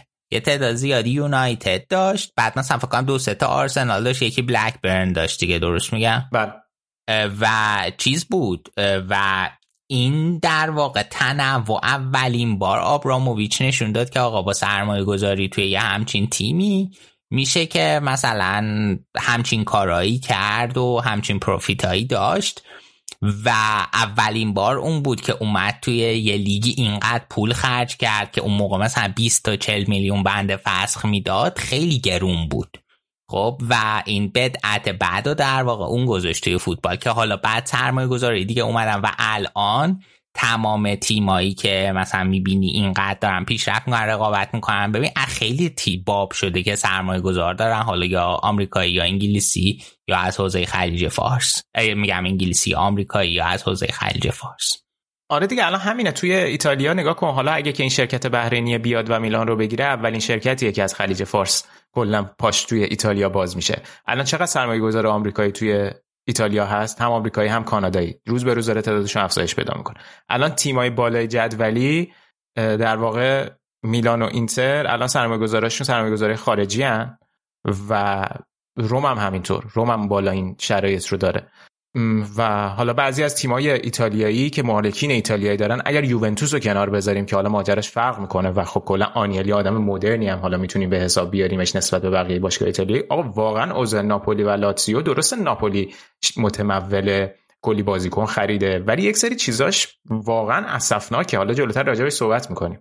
اینه که اومدن این سرمایه گذاره خارجی کلا خیلی وقتا می‌تونه خبر خوبی باشه. ببین ولی از اون طرف ریسک هم داره دیگه. بالاخره ریسک های خاص خودشو داره همیشه اون حالت. یکی این که توی الان همین اینتر هم مثلا به این شرکت اوکتری کپیتال که هفته پیشم گفتم 292 میلیون یورو وام ازشون گرفته. گازتا دل کالچو فینانسا نوشته بود که فصل پیشم می‌دونستیم اینو. و نرخ بهره هم که دارن باید پرداخت کنن 12 درصده. تا 2024 باید اینو برگردونن. و اگه برنگردونن همین اتفاقی که با میلان افتاد برای اینتر هم میفته و اوکتری می‌تونه باشگاه از دست سونینگ بگیره. و دلایلی که خب سونینگ داره مثلا فصل پیش می‌خواست درآمدزایی بکنه همینه. بتونه این پولا رو برگردونه. این پول 292 رو گرفتن که شرایط کنونی باشگاه رو بتونن handle بکنن و اون هزینه های operating ی که دارن رو پرداخت بکنن. این ریسکا رو داره ولی از اون طرف نیاز دارن دیگه. نیاز دارن این سرمایه گذارا بیان و نجاتشون بدن خیلی وقت. این حالا از وضعیت مالکیت میلان. قبل از اینکه راجع به میلان صحبت بکنم هفته پیش که راجع به داوری اینتر و میلان صحبت کردیم یه سری از بچه های هوادار میلان یه مقداری ناراحت شده بودن که شاید من خیلی مغرضانه صحبت کردم نسبت به میلان. و خب من میفهممشون. یعنی شاید منم اگه که گوش می‌دادم یه پادکست دیگر رو و یه هوادار میلان راجع به اون صحنه داوری صحبت می‌کرد منم مخالف بودم. اولا که من خیلی ادعای اینو ندارم که الان من دارم همیشه به عنوان یک دید مستقل دارم به وضعیت لیگ ایتالیا نگاه می‌کنم. من به عنوان دید هوادار باشگاه اینتر دارم نگاه می‌کنم دیگه. بازی که دارم نگاه می‌کنم همینه. حالا تلاش می‌کنم که گاهی راجع به همه تیم‌ها بتونم به شرایط با به زمانهای مختلف یعنی با دادن زمانهای متناسب راجع به همه تیم‌ها صحبت بکنیم. من چیزی که گفتم اونجا نظرم بود نسبت به اون صحنه آفساید و خیلی هم خوبه که اتفاقا شما میان نظرتون رو میگین. ولی اینکه حالا من نگران باشم از این بابت که میلان داره اوج می‌گیره و نخوام بگم خب این خیلی عجیبه. الان همین الانش چقدر راجبه شرایط چندین بار من این فصل راجبه شرایط مدیریتی میلان تعریف کردم. و حالا یه مثال می‌زنم و عبور بکنیم. آریگوساکی چند روز پیش صحبت کرده آریگوساکی بزرگ که خودش سرمربی ایتالیا بوده سرمربی میلان هم بوده. خب؟ بالاخره یه دیدی شاید نسبت به میلان داره. مصاحبه کرده از میلان تعریف کرده که چه تیم جوون خوبی دارن چه فوتبال خوبی بازی می‌کنن. از اون طرف گفته که اینتر اینزاگی فوتبالش مثل فوتبال دهه 60 میلادیه. می‌خوام بگم یعنی آریگوساکی این حرفو زده. خب من که حالا اینجا دارم یه چیزی میگم اسمش مقرزانه نیست. مثلا آریگوساکی اگه اینو گفته اگه تعریفش مغرضانه باشه اینه. ولی نظرش اینو گفته. حالا نظرش به نظر من نظر کاملا غلطیه. چون گفته که با این فوتبال داره تو ایتالیا جواب میده ولی تو اروپا به مشکل می‌خوره. از قضا ما این فصل بهترین بازیامون تو Champions League جلوی لیورپول و رئال مادرید بود. تنها تیمی هستیم که لیورپول توی آنفیلد بردی. ولی آیا مثلا نمی‌دونم. خب حالا نظر عجیبی داده دیگه. مثلا آریگو ساکی ترسیده از اینکه اینتر حالا این نظر رو داده. نمی‌دونم برای چی این نظر رو داده. چون همه چی خلاف این ماجرای فوتبالی که اینتر بازی می‌کنه.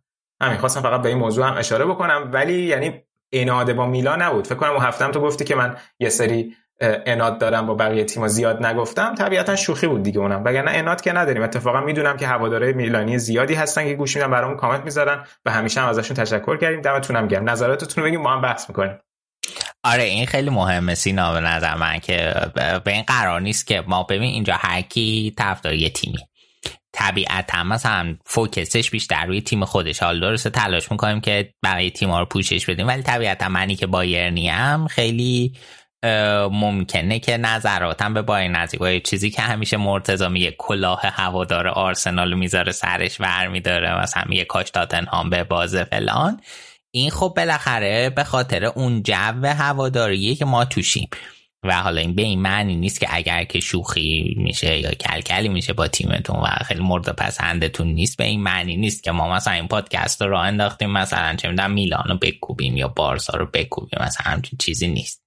ما صرفا جمع دوستانه ای هستیم که هیچ ادعایی در مورد کارشناس بودن و تحلیلگر بودن و اینا بیطرف بودن و اینا نداریم. در مورد فوتبال حرف می‌زنیم و خیلی خوشحالیم از اینکه همراه های زیادی داریم که هر هفته به ما گوش میدن. بریم حالا حرف اینتر زدی به بازی اینتر روم برسیم که بذار خود میلان لاتزیو رو بگیم.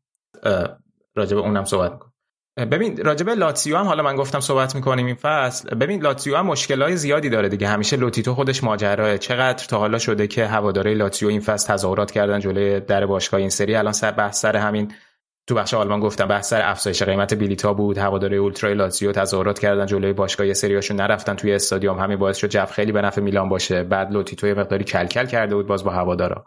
این مشکلاتو داره. ولی از اون طرف حالا تیم ساری هم این فصل حالا بالا پایین زیاد داشته. یه مقداری فرمش توی سال 2022 باز بهتر بوده. توی 6 تا بازی اخیر 4 تا رو برده بود تا قبل از این بازی برسه. ولی زور لاتزیو من فکر کنم همینه. یعنی اتفاقا همین بازی خیلی شکل خوبی رو از لاتزیو نشون داد.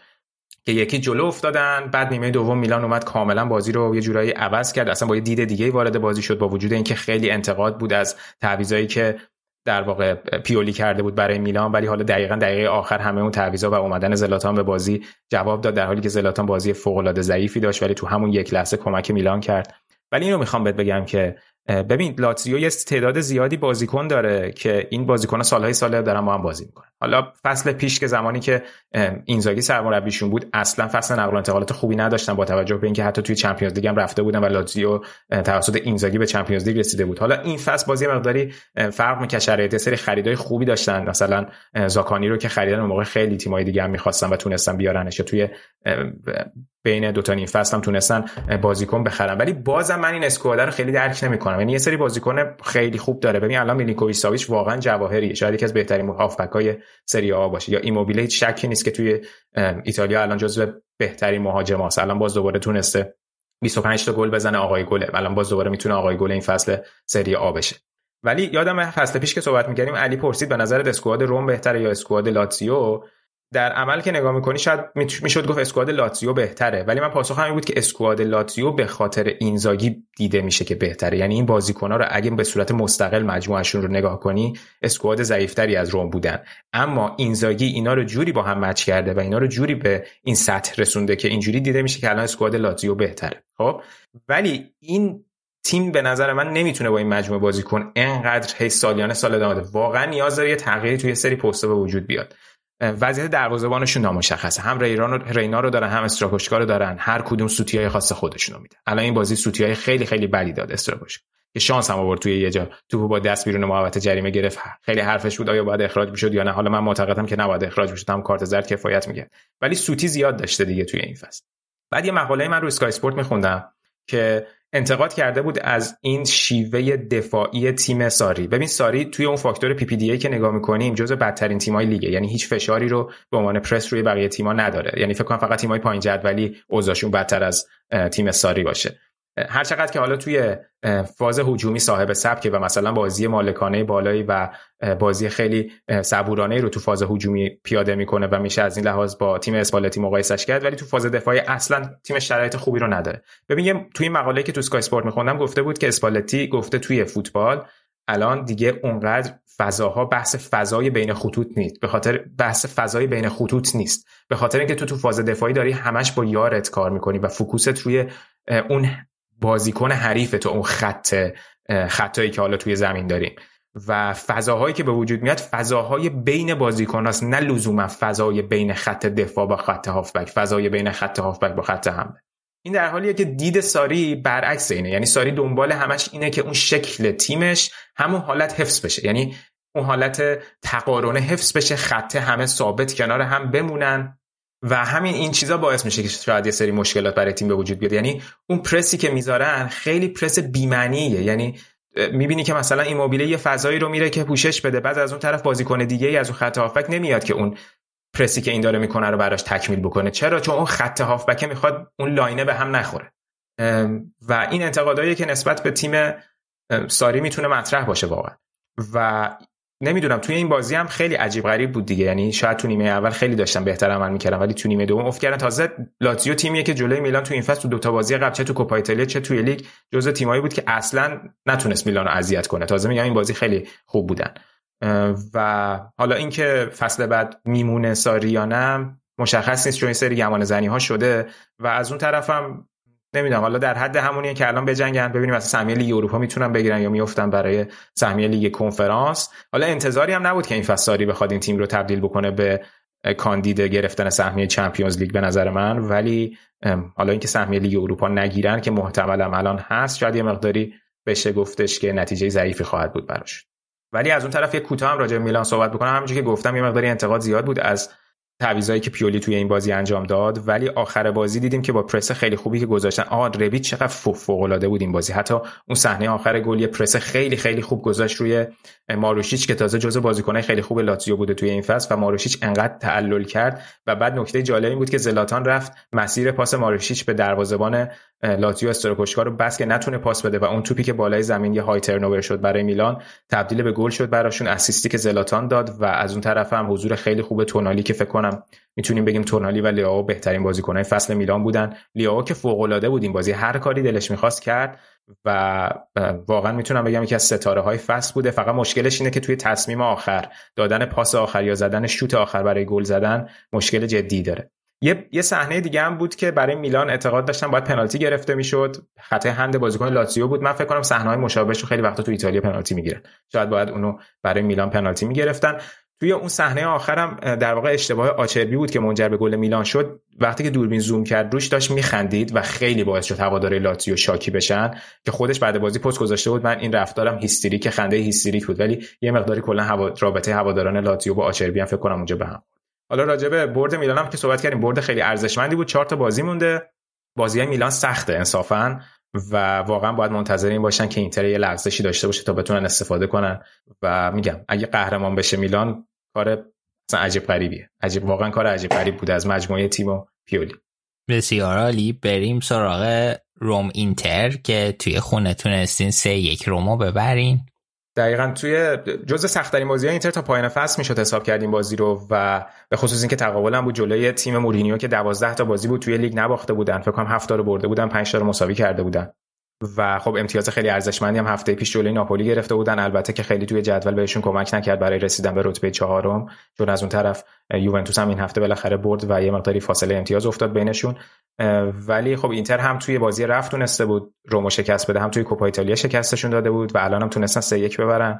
خلاصه تونستیم مورینیو رو تو هر سه بازی شکست بدیم. بعد بازی خودش گفته بود حالا که دیگه همه بازیامون جلوی چهار تا تیم بالای جدول انجام شده می‌تونم با خیال راحت بگم که امیدوارم اینتر قهرمان بشه.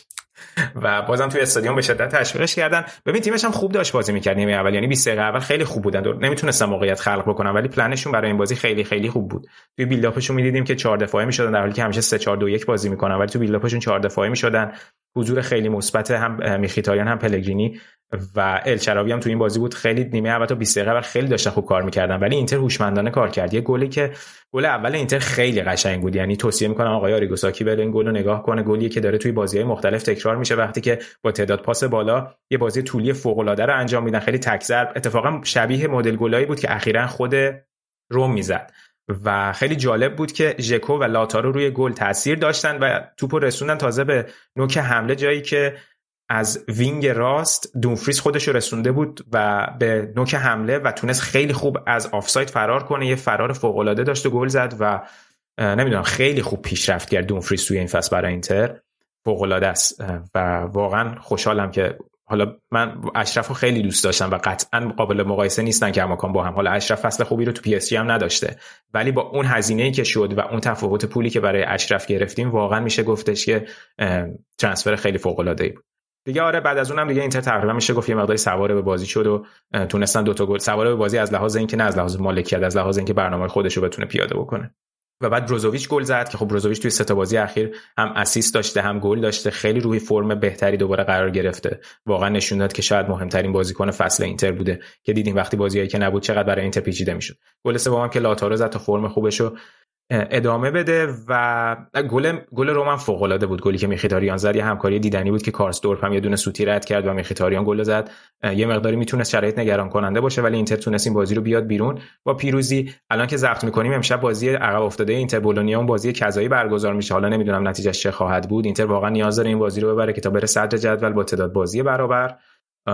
و حالا باید ببینیم که تو چهار تا بازی باقی مونده. چی میشه؟ تو هر کدوم از اینا امتیاز از دست بده فشار میفته روی اینتر به خصوص که اگه یعنی در واقع میلان هم بازیاش سخته همونجوری که گفتم ولی خب از لحاظ روحی هر تیم که عقب بیفته این مقداری کار براش سخت میشه. روم هم که باید تو نیمه نهایی لیگ کنفرانس بازی بکنه. جلوی لستر سیتی اونم بازی خیلی سختی داره. بیا بریم سراغ بازی ناپولی امپولی که ناپولی تونست به شرایط خیلی فاجعه بار خودش ادامه بده و یک کامبک مشتی خورد توی سه دقیقه هفت خوردن از امپولی. چطور؟ البته تو هفت دقیقه سه تا خوردن. توی آره.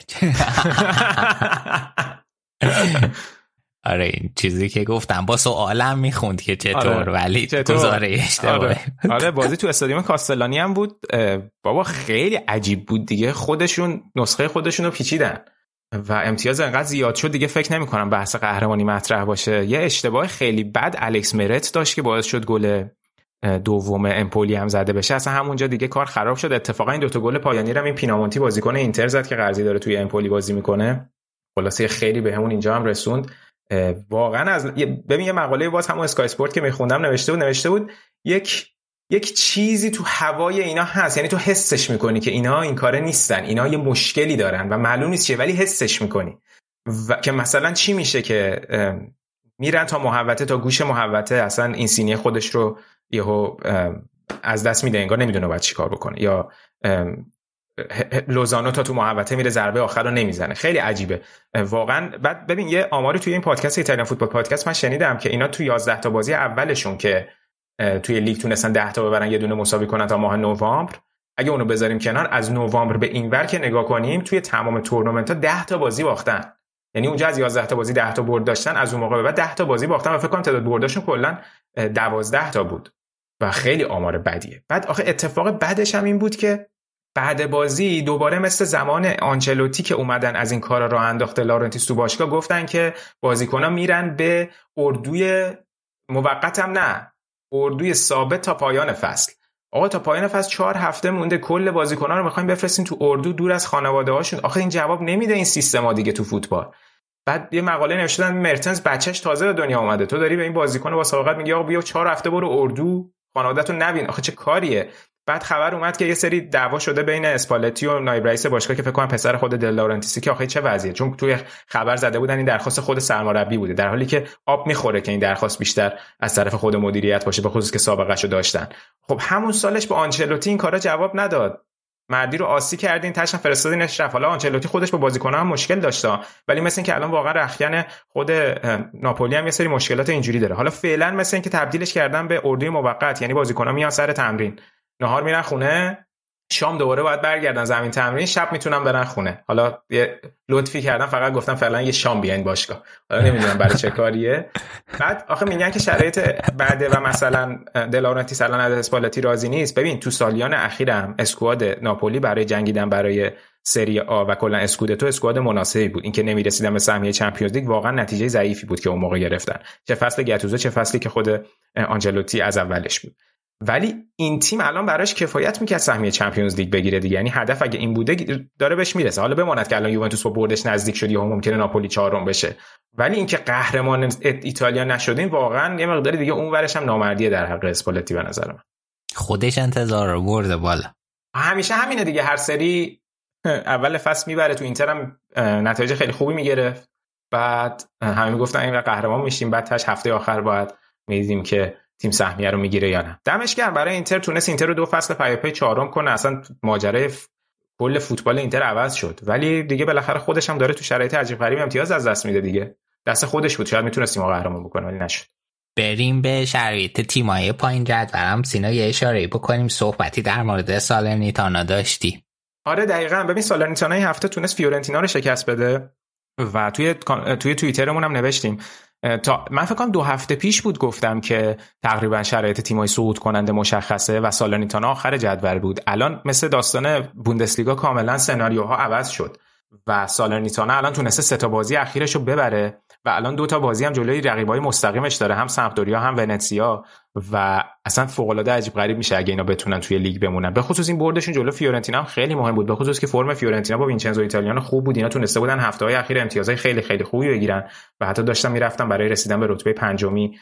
و ببین داستان سالرنیتانا فکر کنم همه یادشونه دیگه. اینا آخر فصل آخر سال میلادی 2021 داشتن از لیگ کلا مینداختنشون بیرون. به خاطر اینکه مالکشون لوتیتوی بود که اول فصل در واقع تعهد داده بود که آقا خب من نمی‌تونم دو تا تیم توی لیگ داشته باشم تا پایان سال تیممو میفروشم. خریدار پیدا نشده بود. دیگه در لحظات آخر یه آقایی به نام یرولینو اومد کلا فکر کنم 10 تا 20 میلیون یورو داد کل باشگاه خرید.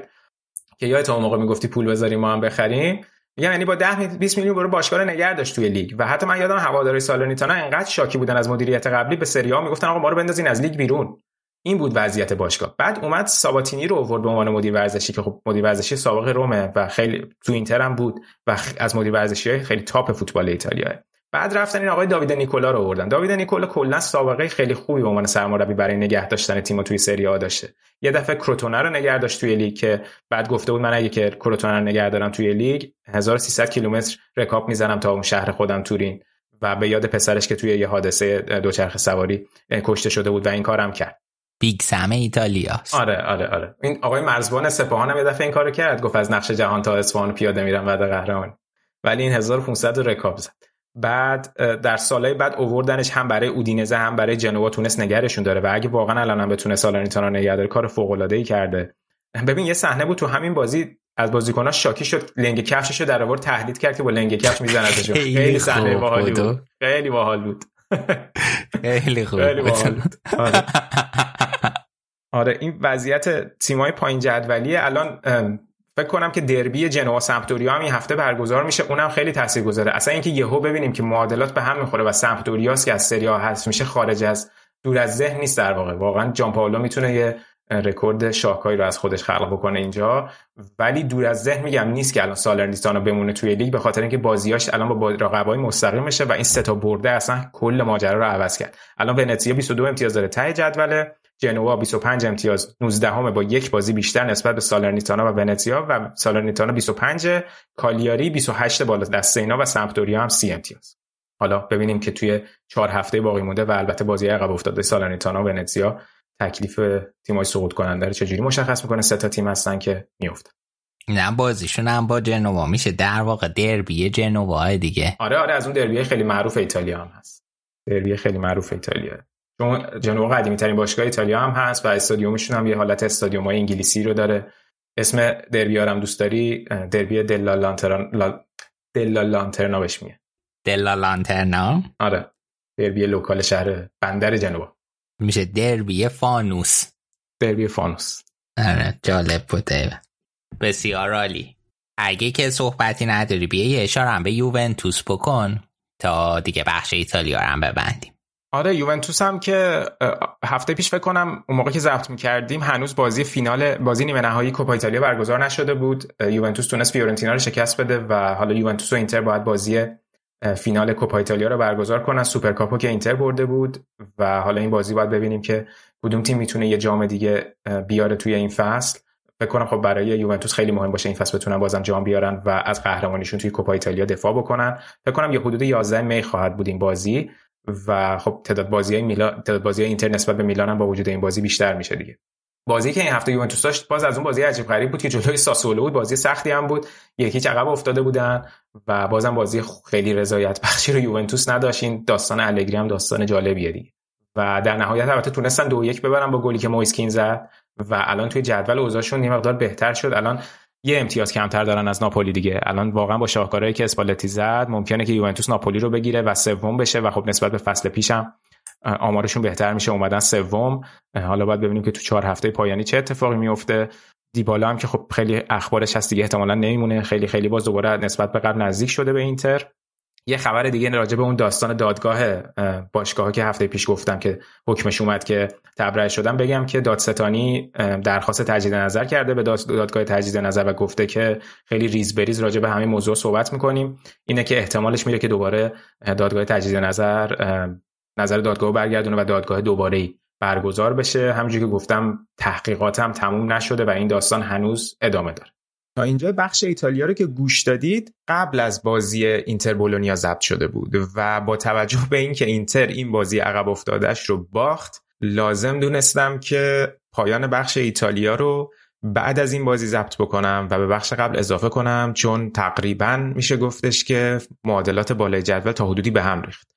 اینتر بازی رو که قرار بود اول سال 2022 انجام بشه و به دلیل شرایط کرونایی عقب افتاده بود و دائم طی چند ماه اخیر با این ذهنیت لیگ رو پیش برده بود که یک بازی کمتر از رقباش داره و با جبران امتیاز اون بازی می‌تونه به صدر برگرده. حالا طی یک سری اتفاقات عجیب غریب اون بازی رو باخت و سرنوشت اسکودتو و قهرمانی کاملا دیگه افتاده دست میلان چرا که اختلاف امتیاز اینتر و میلان الان دو امتیازه.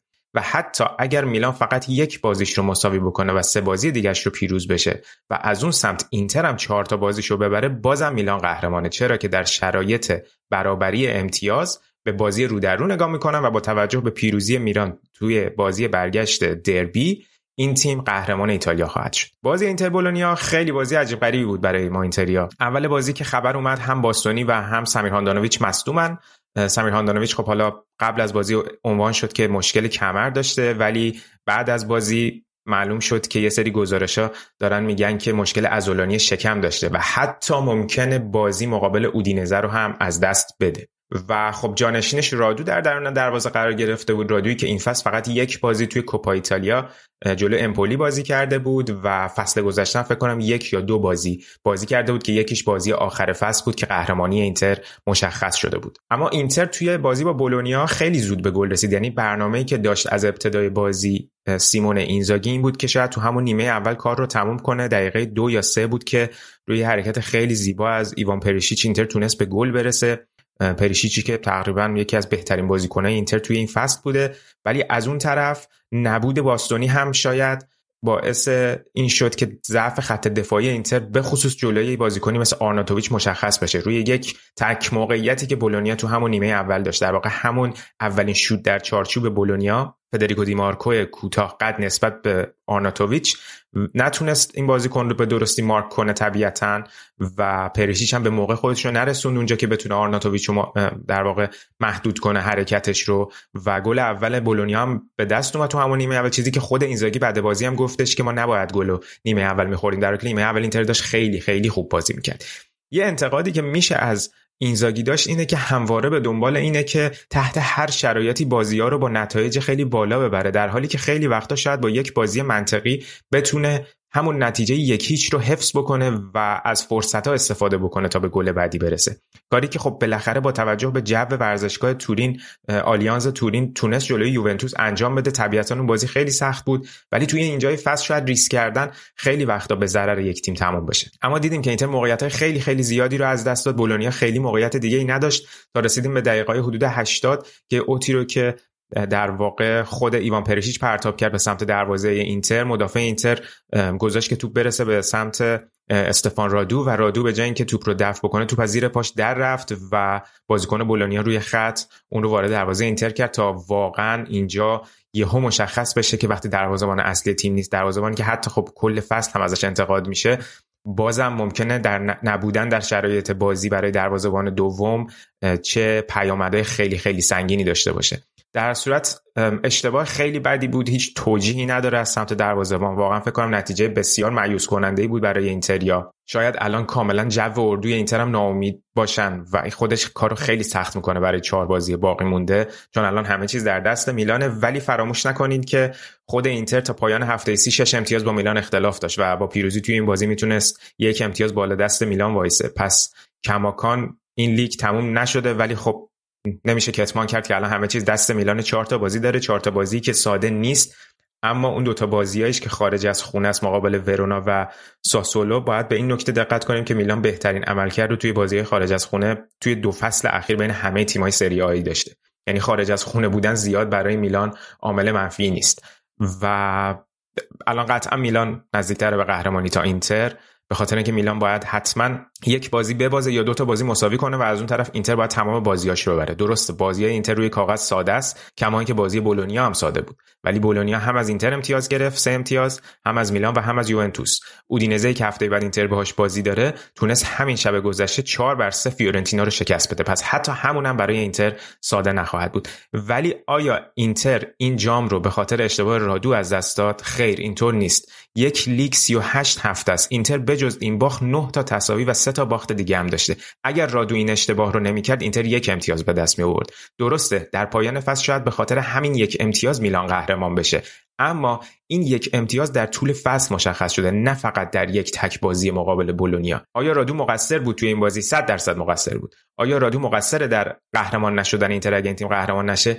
به اندازه تمام بازیکنها و تمام کادر فنی و تمام کسانی که توی باشگاه اینتر سهیم هستن مقصره. نه اینکه تمام چیزها رو بندازیم گردن رادو. بازیکنانی که موقعیت فوق العاده آشکار گل از دست دادن مربی که نتونسته نتیجه رو نگه داره با تعویضای اشتباه شاید جریان بازی رو عوض کرده در حالی که می‌تونسته تو خیلی از بازی ها با کنترل بازی و با تعویضای درست بازی رو حفظ بکنه تمام این عناصر باشگاه مقصر خواهند بود. اما هنوز چهار هفته باقی مونده. اینتر هم یک فینال کوپا ایتالیا داره و همین چهار تا بازی رو یعنی دو تا جام کماکان پیش روشه. ممکن هم هیچ کدوم از این دو تا جام نصیب اینتر نشه و اون موقع است که هواداران یوونتوس و میلان قطعا فوقالعاده خوشحال خواهند شد. همینجور که تو طول اپیزودم گفتم اگر میلان قهرمان اسکودتو بشه قهرمان ایتالیا بشه و به اسکودتو برسه کار فوقالعاده بزرگی رو انجام داده حتی نسبت به اینتر. و واقعا شایستگیش رو خواهند داشت اگر بتونن قهرمان سریا بشن. بی حرف پس و پیش. مرسی سینا. مرسی که تا اینجا با ما همراه بودید. بریم یه بخشی بشنویم و برگردیم با قسمت بعدی.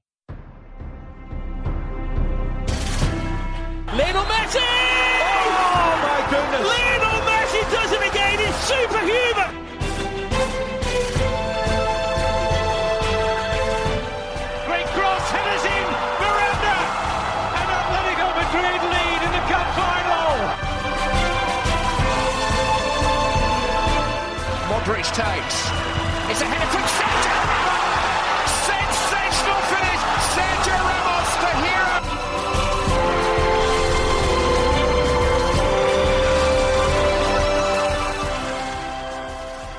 سلام سلام سلام من علی هستم و برای اولین بار از شهر بوستون دارم یه قسمت فوتبال اسپانیا ضبط می‌کنم متاسفانه برنامه با سینا و امیر حسین هماهنگ نشد. نتونستیم قسمت رو با هم داشته باشیم. برای همین دارم اینو تنها الان ضبط می‌کنم. اولین چیزی که می‌خوام درباره صحبت کنم درباره گروه افراطی هواداری بارسا به اسم بوکسوس نویزه از بعد از بازی با فرانکفورت و اتفاقی که توی اون بازی افتاد که درباره صحبت کردیم توی برنامه اینکه هواداری فرانکفورت بیشتر از نیمی از ورزشگاه نیو کمپو اشغال کرده بودن و شاهد برد تیمشون بودن. حالا این گروه داره سعی خودش می‌کنه که برگرده به ورزشگاه و دوباره بتونه توی ورزشگاه بارسا رو تشویق کنه. یکم می‌خوام راجع به تاریخچه این گروه حرف بزنیم. این گروه یه چیزی حدود 300 الی 400 نفر عضو داره. دقیقش مشخص نیست به خاطر اینکه همه اعضای گروه به طور رسمی عضو گروه نیستن. از سال 2003 که لاپورتا برای اولین بار رئیس بارسا شد این گروه نتونسته به نیوکمپ بیاد و اجازه ورود به نیوکمپ از دست داده. در که قبل از اون تقریبا به طور رایگان همیشه توی ورزشگاه بودن. خیلی با لاپورتا بعد چندی بار لاپورتا در جانی کردن چندی بار روی دیوارها و در خونه لاپورتا فوش نوشتن و در خونش رو کثیف کردن با زغال و رنگ های مختلف روش نقاشی های مستحجن کشیدن. خیلی سابقه بعدی هم دارن. به طور مثال سال 1991 یه هوادار اسپانیول رو کشتن توی درگیری. سال 1991 یه زن ترنس رو کشتن توی درگیری. سال 2014 یکی از هوادارهای پاریس سن رو توی بارسلون چاقو زدن. چند سال پیش پلیس حمله کرد به یکی از مقرهای این گروه. یه مقدار زیادی پول نقد تونست به دست بیاره. حدود 300 400 هزار یورو پول نقد به دست آورده بود. و از اون بعدتر پرچم نجات پرستان و نمادهای نجات پرستان ازشون ضبط کرده بود. مثلا روی یه سری پرچم نوشته بوده که آدولف هیتلر درست می‌گفت. اینا از نظر سیاسی همشون گوره یه دستی نیستن. همشون مثل هم فکر نمی‌کنن. یه تعدادشون هستن که طرفدار استقلال کاتالونیا از اسپانیا. یه تعدادشون هستن که نه طرفدار اسپانیا دادشون می‌خواد که کاتالونیا جزء اسپانیا بمونه. از نظر سیاسی اینا گروه یه دستی نیستن. اما همشون گروه های دست راستی از نظر سیاسی و نجات پرستی هم توشون خیلی مسئله روالیه مسئله معمولیه و خوشیت خیلی زیادی هم دارن. برای همین هم بوده که لاپورتا حضور توی ورزشگاه ممنوع کرده. از طرف باشگاه هم به نظر نمیاد که الان اتفاقی افتاده باشه که بخواد برگشتن اینا رو اجازه بده. اینا خودشون دارن توی شبکه‌های مجازی تلاش می‌کنن. یه سری ربات به استخدام در آوردن توی توییتر مثلا که برن این برن این ور پیغام بذارن حمایت از برگشتن این گروه به نیو کمپ. خلاصه بخواستم اگه که جای دیدید که درباره گروه حرف می‌زنن یه تاریخچه کوتاه بدونید از اینکه چه گروهی هستن. این هفته دو تا بازی چمپیونز لیگ برگزار شد. بازی رئال جلوی سیتی و بازی ویارال جلوی لیورپول. دو تا تیم اسپانیایی هر دو تاشون مهمان بودن هر دو تاشون هم باختن جلوی رقیبای انگلیسیشون. اول یه ذره به طور مختصر درباره بازی رئال سیتی حرف بزنیم. خب خیلی حرف خاصی نیست. رئال بازی ضعیفی نشون داد از خودش سیتی. خیلی سرتر بود توی بازی از همون اول بازی از هم دقیقه یک. خیلی زودم تونستن گل بزنن. روی حرکت خیلی خوب مارز و روی ضربه سر خیلی خوب دیبروینه توی بین بازیکن رئال به نظر من بهترین بازیکن رئال مودریچ بود که خیلی ازش حرفی هم زده نشد. توی وسط زمین چند تا حرکت خیلی خوب داشت چند بار توپو خیلی خوب تونست از بازیکنهای سیتی بگیره. مثلا سر گل اول رئال گلی که مندی سانترش کرد و بنزما تونست گل بزنه توپگیری خیلی عالی از مودریچ بود و این کارو مودریچ خیلی توی طول بازی زیاد انجام داد. بنزما بازی خیلی خوبی نداشت به طور کل.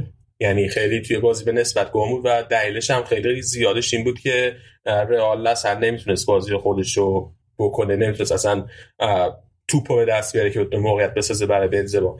اما دو تا صحنه فوق العاده داشت سر گل اول که ایکس جی گل اول که بنزما زد زیر 500 بود. یعنی احتمال گل شدن اون توپ خیلی خیلی کم بود ولی بنزما فوق العاده زد شوتو.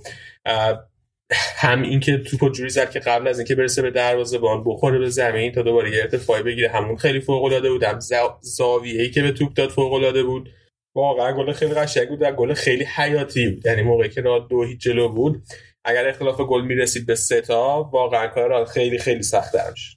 گل دومش هم توی ضربه پنالتی تونست با چیپ تو تبدیل به گل کنه. مهم بود از این جهت که دو تا پنالتی پشت سر همون توی بازی با اوساسونا از دست داده بود و یه مقداری شاید شک و تردید به وجود اومده بود. قبل از اینکه پنالتی بزنه من خودم خیلی میترسیدم که آیا این تو گل میشه گل نمیشه و نگرانی زیاد داشتم. به خصوص نگرانی این بود که سینا که الان اینجا نیست که باشه حرف زنی درباره این موضوع اگر بنزما این پنالتی رو گل نمی‌کرد میومد همین چماق می‌کرد میکوبید توی سر کسایی که طرفدار توپ طلا بردنه که این بنزما و گفت که دیدی این بنزما هم نتونست پنالتی گل بزنه مثل جورجینیو که سال پیش می‌خواستن بهش توپ طلا بدن آقای سینا و دوستاشون. بنزما هم نتونست پنالتی گل بزنه و مثل جورجینیو بنزما هم مثلا نباید توپ طلا بگیره. در که خب مرغ پخته از استدلال خندش می‌گیره. واقعا سینا جان شیمانیو شیمانیو باز کنید که خودم چه حرف بزنم سیوس خیلی بازی خوبی نداشونم به نظر من. دوباره میگم یه قسمت زیاده از اینکه مهاجمام خیلی بازی خوبی نداشتن بخاطر که کل تیم ضعیف بود و نمی‌تونست اصلا توپو به چرخش در بیاره. اما روی اون صحنه ای که فرار کرد و نصف فرناندینیو رو به خیلی قشنگ خیلی قشنگ فریب بده و اجازه توپ از بین پای فرناندینیو رد بشه و خودش با سرعت رفت سمت دروازه. تقریبا نصف طول زمین رو با توپ طی کرد تا رسید به دروازه و بعدم خیلی خوب توپ رو تموم کرد. و به گل تبدیل کرد. واقعا صحنه قشنگی بود. همین رو وینیسیوس سال پیش اگه به دست می بود قطعا نتونست گل بزنه. یعنی این صحنه که شاید مثلا بارها بار از وینیسیوس رو بودی که میرسونه خوش تا محوطه جریمه.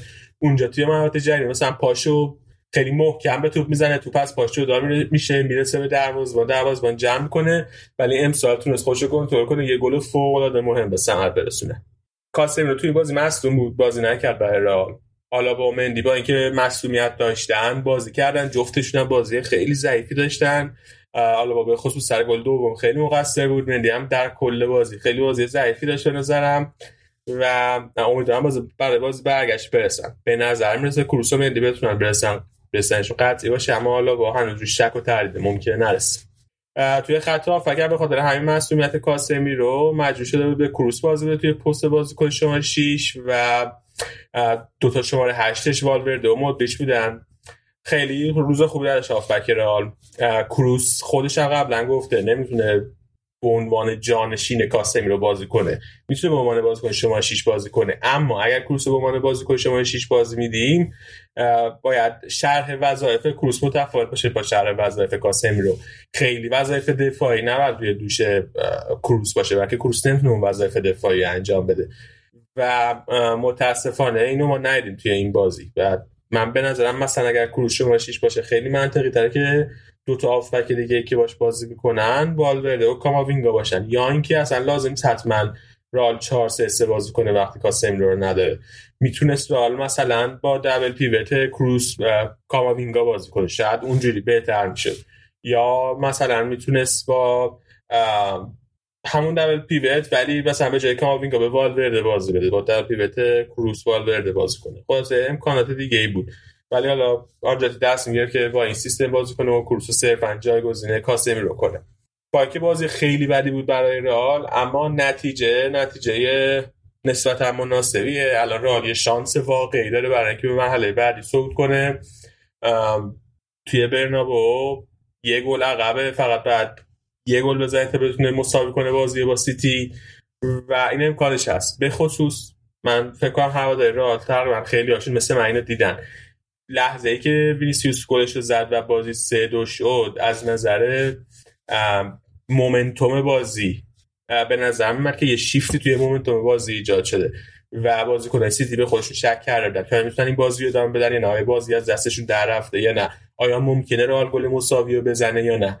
و کاملا رئال می‌تونست اون لحظه گل مساوی هم حتی بزنه و بازی سه سه کنه. این اتفاق نیفتاد. متاسفانه برنارو سیلوا یه سوپر گل زد یه گل فوق العاده قشنگ زد. وارد شد بازی 4 2 بشه و حالا بعد رئال سر پنالتی بتونه بازی 4 3 کنه. اما این اتفاق ممکن تو بازی برگشت بیفته. کاملا مشخصه که بازیکن سیتی خیلی هم به خودشون مطمئن نیستن.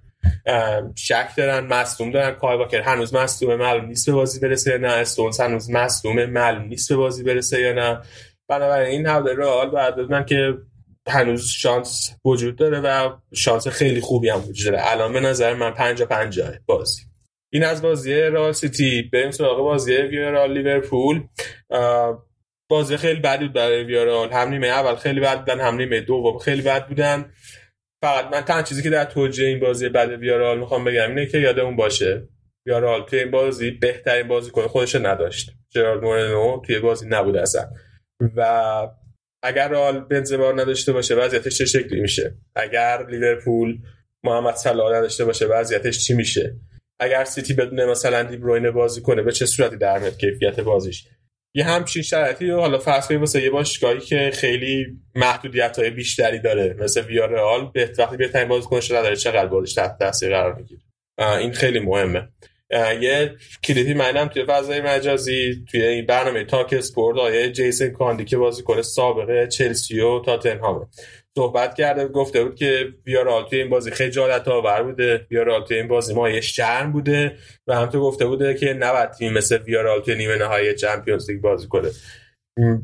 واقعا خیلی ویدیو بدی بود. خیلی ویدیو زشتی بود به نظر من. کسی که مایه خجالت کسی که همچین حرفایی می‌زنه برای باشگاهی که کل توی شهریه که کل جمعیت اون شهر, زیر 60 هزار نفره. یعنی توی یه استادیوم معمولی توی اروپا می‌تونی کل جمعیت شهری که بیاره حالا شما در جا این تیم که توی تقریبا 15 20 سال انقدر قدم به قدم خودش رو بهتر و بهتر و بهتر کرده. الان برای دومین بار توی, توی تاریخش برای دومین بار توی نیمه نهایی چمپیونز لیگ.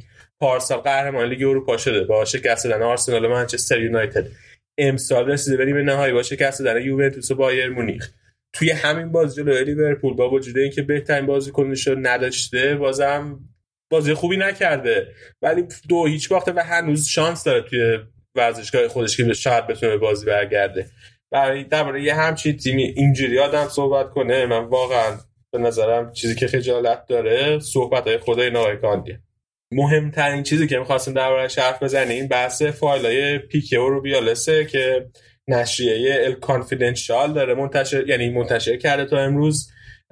درباره قسمت اولش توی اپیزود قبلی صحبت کردن بچه حالا من می‌خوام به طور کامل درباره همه قسمت که منتشر شده صحبت کنم. یه خلاصه دیگه از اون مقاله که روز اول منتشر کرده بودن و ما هم پوشش دادیم. اولا بگم که این فایل ها از توی گوشی روبیالس برداشته شده. حالا معلوم نیست که هک کردن گوشی روبیالس و برنامه واتساپی که روی گوشی روبیالس نصبه یا اینکه مثلا به یه صورتی به فایل دسترسی پیدا کردن. مثلا ممکنه دزدیده باشن فایل رو یا ممکنه مثلا دست یکی از آشناهای روبیالس بوده باشه و اون فرستاده باشه برای مثلا نشر کانفیدنشال احتمال زیادی هست. ولی چیزی که مشخصه اینه که این اطلاعات رو از روی گوشی روبیالس به دست آورده کنفیدنشال روز اول بحث سوپر سوپرکاپ اسپانیا که به عربستان منتقل شده. کسایی که طرف قدیمی فوتبال اسپانیا هن می‌دونن که بازی سوپرکاپ اسپانیا همیشه یه بازی رفت و برگشت بود بین قهرمان لالیگا و قهرمان کوپا دل ری که قبل از شروع فصل برگزار می‌شد. اما الان چند ساله که یه تورنمنت چهار جانبه برگزار میشه بین قهرمان لالیگا و تیم دوم لالیگا و قهرمان کوپا دل و تیم دوم کوپا دل فایل از اینجا شروع میشه که فرمت چهار جانبه بازی ها تصویب شده و قرار از به صورت چهار جانبه برگزار بشه اما هنوز محل بازی ها مشخص نیست.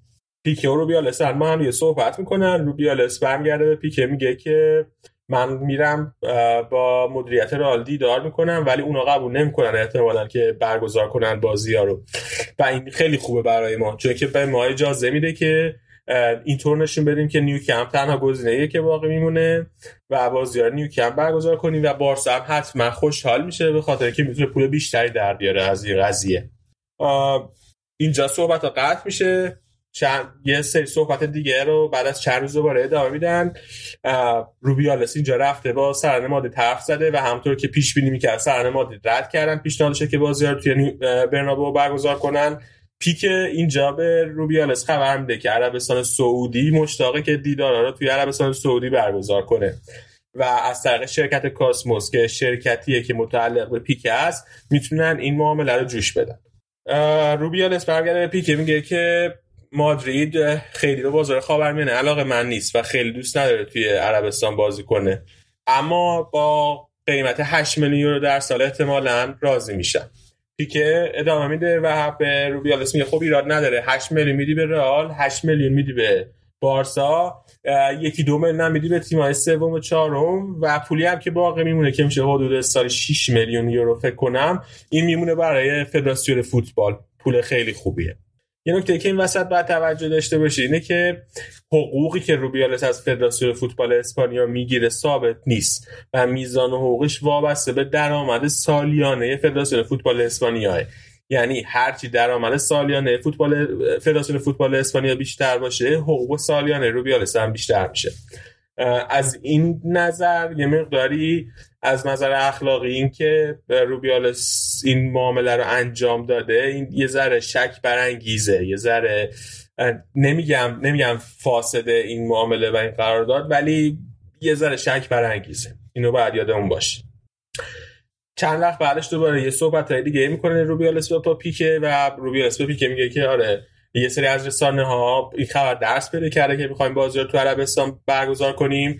و می‌خوان به ما حمله کنن که بازی رو اونجا برگزار نکنیم و به خصوص ابراز نگران می‌کنه که به خاطر سابقه حقوق بشری عربستان شاید حمله خیلی سنگین باشه. و روبیال که میگه که داره مد نظر قرار میده که شاید قرار داده لازم باشه فسخ کنه با طرف عربستانی پیک منصرفش می‌کنه و بهش میگه که در واقع یه جوری بهش میگه که تو نباید از حرف خود کوتاه بیای. اگه حرف دوتا بشه از این بیشتر بیشتر تحت فشار می‌ذارم که هر دفعه حرف تو عوض کنی. و خلاصه با اینجور صحبت ها نظر رو بیارسه برمیگرده که قرارداد فسخ نکنه.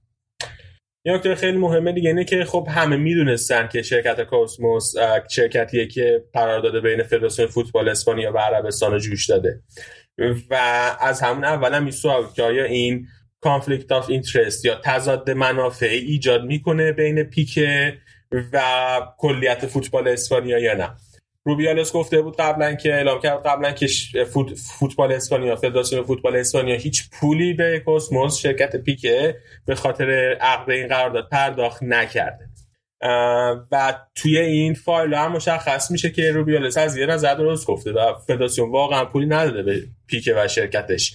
اما قراردادهایی که بستن به عربستان سعودی بندهایی توش گذاشتن که مطابق اون بندها فدراسیون فوتبال اسپانیا می‌تونه قرارداد خودش رو فسخ کنه به شرطی که تحت شرایطی که فدراسیون فوتبال عربستان پولی که باید رو به شرکت پیکه نده. یعنی در واقع اینا به طور غیر مستقیم دارن طرف قرارداد خودش رو تحت فشار می‌ذارن که حتما پول رو به شرکت پیکه بده. و این دوباره میگم نمیگم فساد آوره و فاسده ولی یه مقداری به قول انگلیسی زبان شیدیه یه مقداری شک, شک برانگیزه.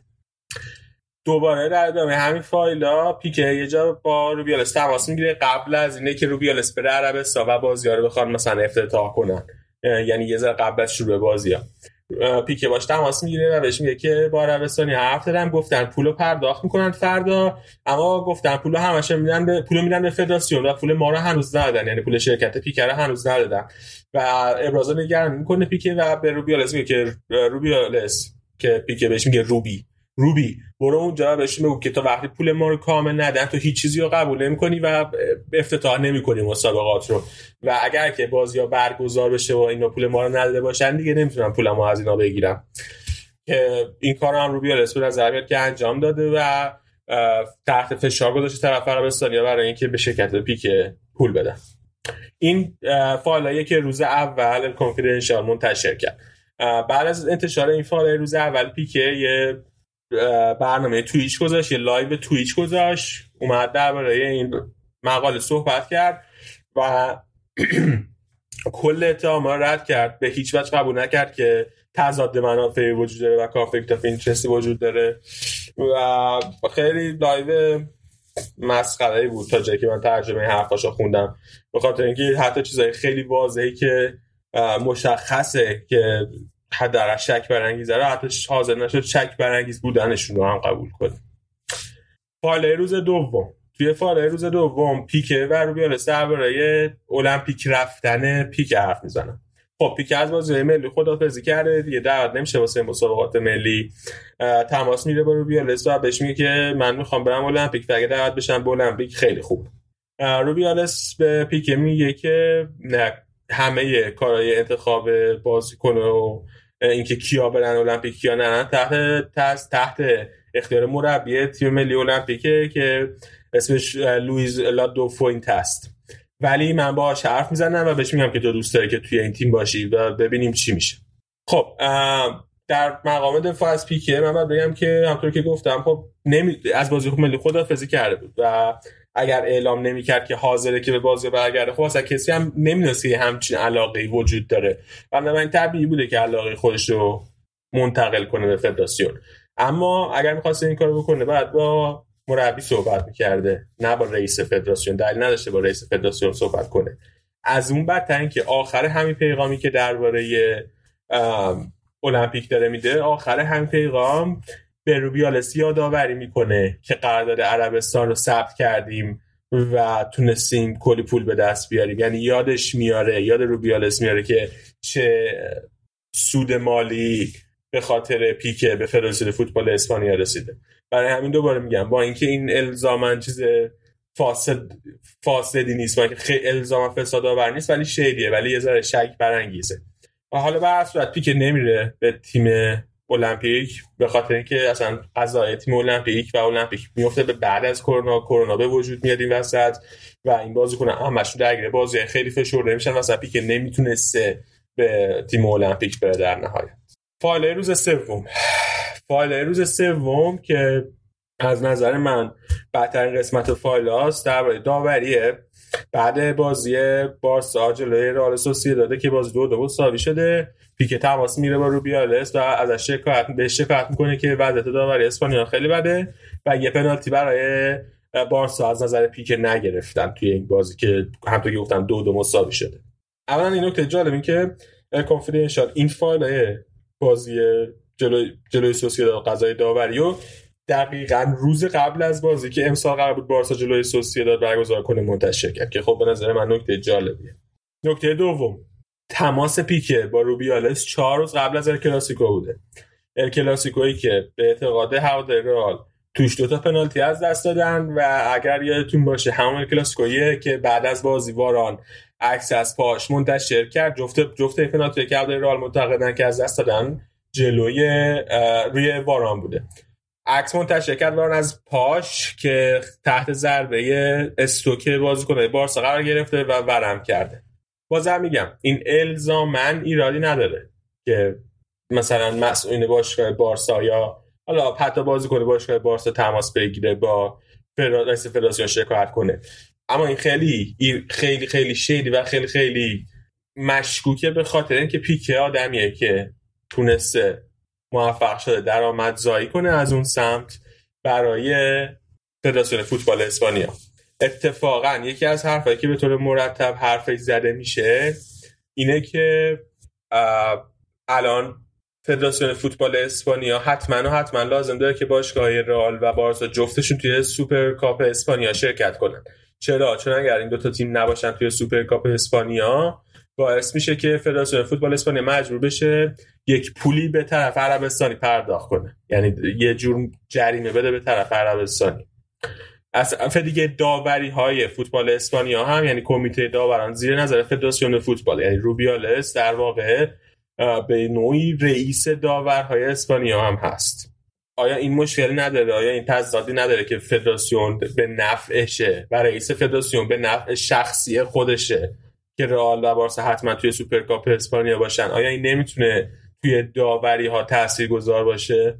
این رو دیگو سیمون هم در صحبت کرده و بهش اشاره کرده بود بعد از بیرون درز پیدا کردن این فایل و خود روبیالس هم قبول کرده این قضیه خود روبیالس هم قبول کرده که این قضیه مناسب نیست و اصلا شکل خوبی نداره. و قول داده که توی قراردادش با طرف عربستانی بندهای جدیدی قرار بده. حالا من نمی‌دونم چطور می‌تونه این کارو بکنه چون که قراردادشون هم ده سال است با عربستان.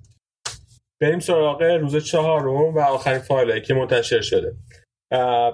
در قبل از اینکه بریم سراغ این فایل ها و بدونیم که روبیالس قبل از اینکه رئیس فدراسیون اسپانیا بشه رئیس اتحادیه بازیکن های اسپانیا بود.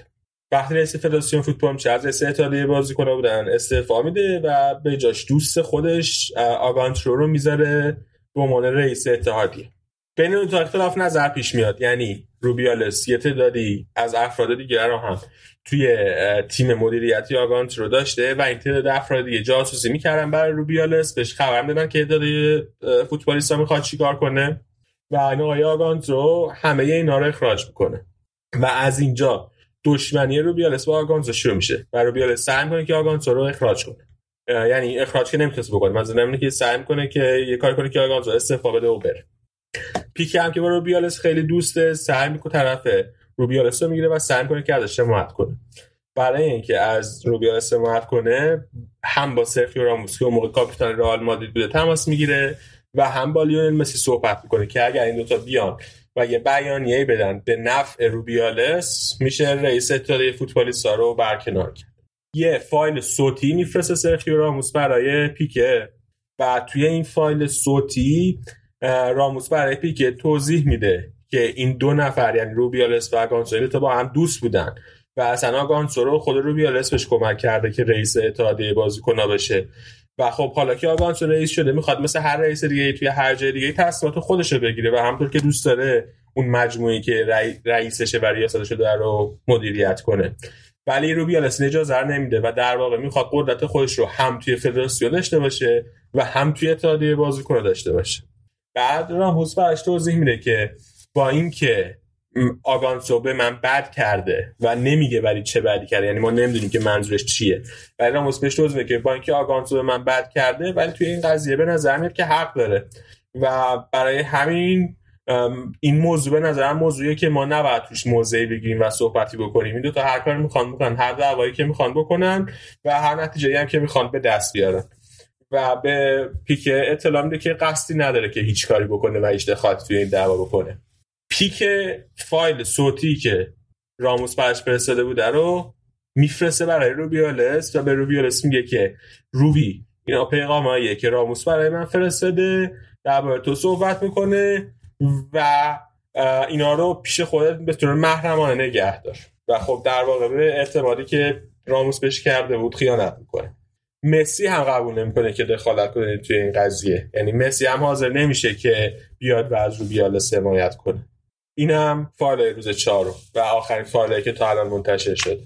حالا شما نظر خودتون درباره این قضیه برای ما بفرستید. برید که به نظرتون آیا پیک کار درستی کرده؟ آیا این آیا اینکه شرکت پیک توی برگزاری سوپرکاپ اسپانیا دخیله و داره پول در میاره از از قبل برگزاری سوپرکاپ اسپانیا آیا این تضاد منافعی داره یا نداره؟ آیا به خاطر این قضیه ممکنه فدراسیون فوتبال توی داوریش برای بارسا و رئال هم بارسا هم رئال آیا ممکنه داوری ها به نفع اینها صورت بگیره چون که دوستان این تا حتما توی سوپرکاپ اسپانیا باشن؟ آیا اینکه پیک برای دعوت به تیم المپیک به روبیالس تماس گرفته با روبیالس تماس گرفته. آیا این درسته یا درست نیست؟ و در نهایت درباره داوریا به نظرتون این که پیک تماس گرفته با روبیالس و از داوریا به درباره داوریا شکایت کرده اینم درسته یا نه؟ خیلی ممنون که تا اینجا به ما گوش دادید. سعی می‌کنیم از هفته بعدی حتما بخش اسپانیایی مفصل تر داشته باشیم و همراه با حداقل سینایا هم رو سنزت کنیم این بخشو دستتون درد نکنه. تا اپیزود بعدی خدا نگهدار.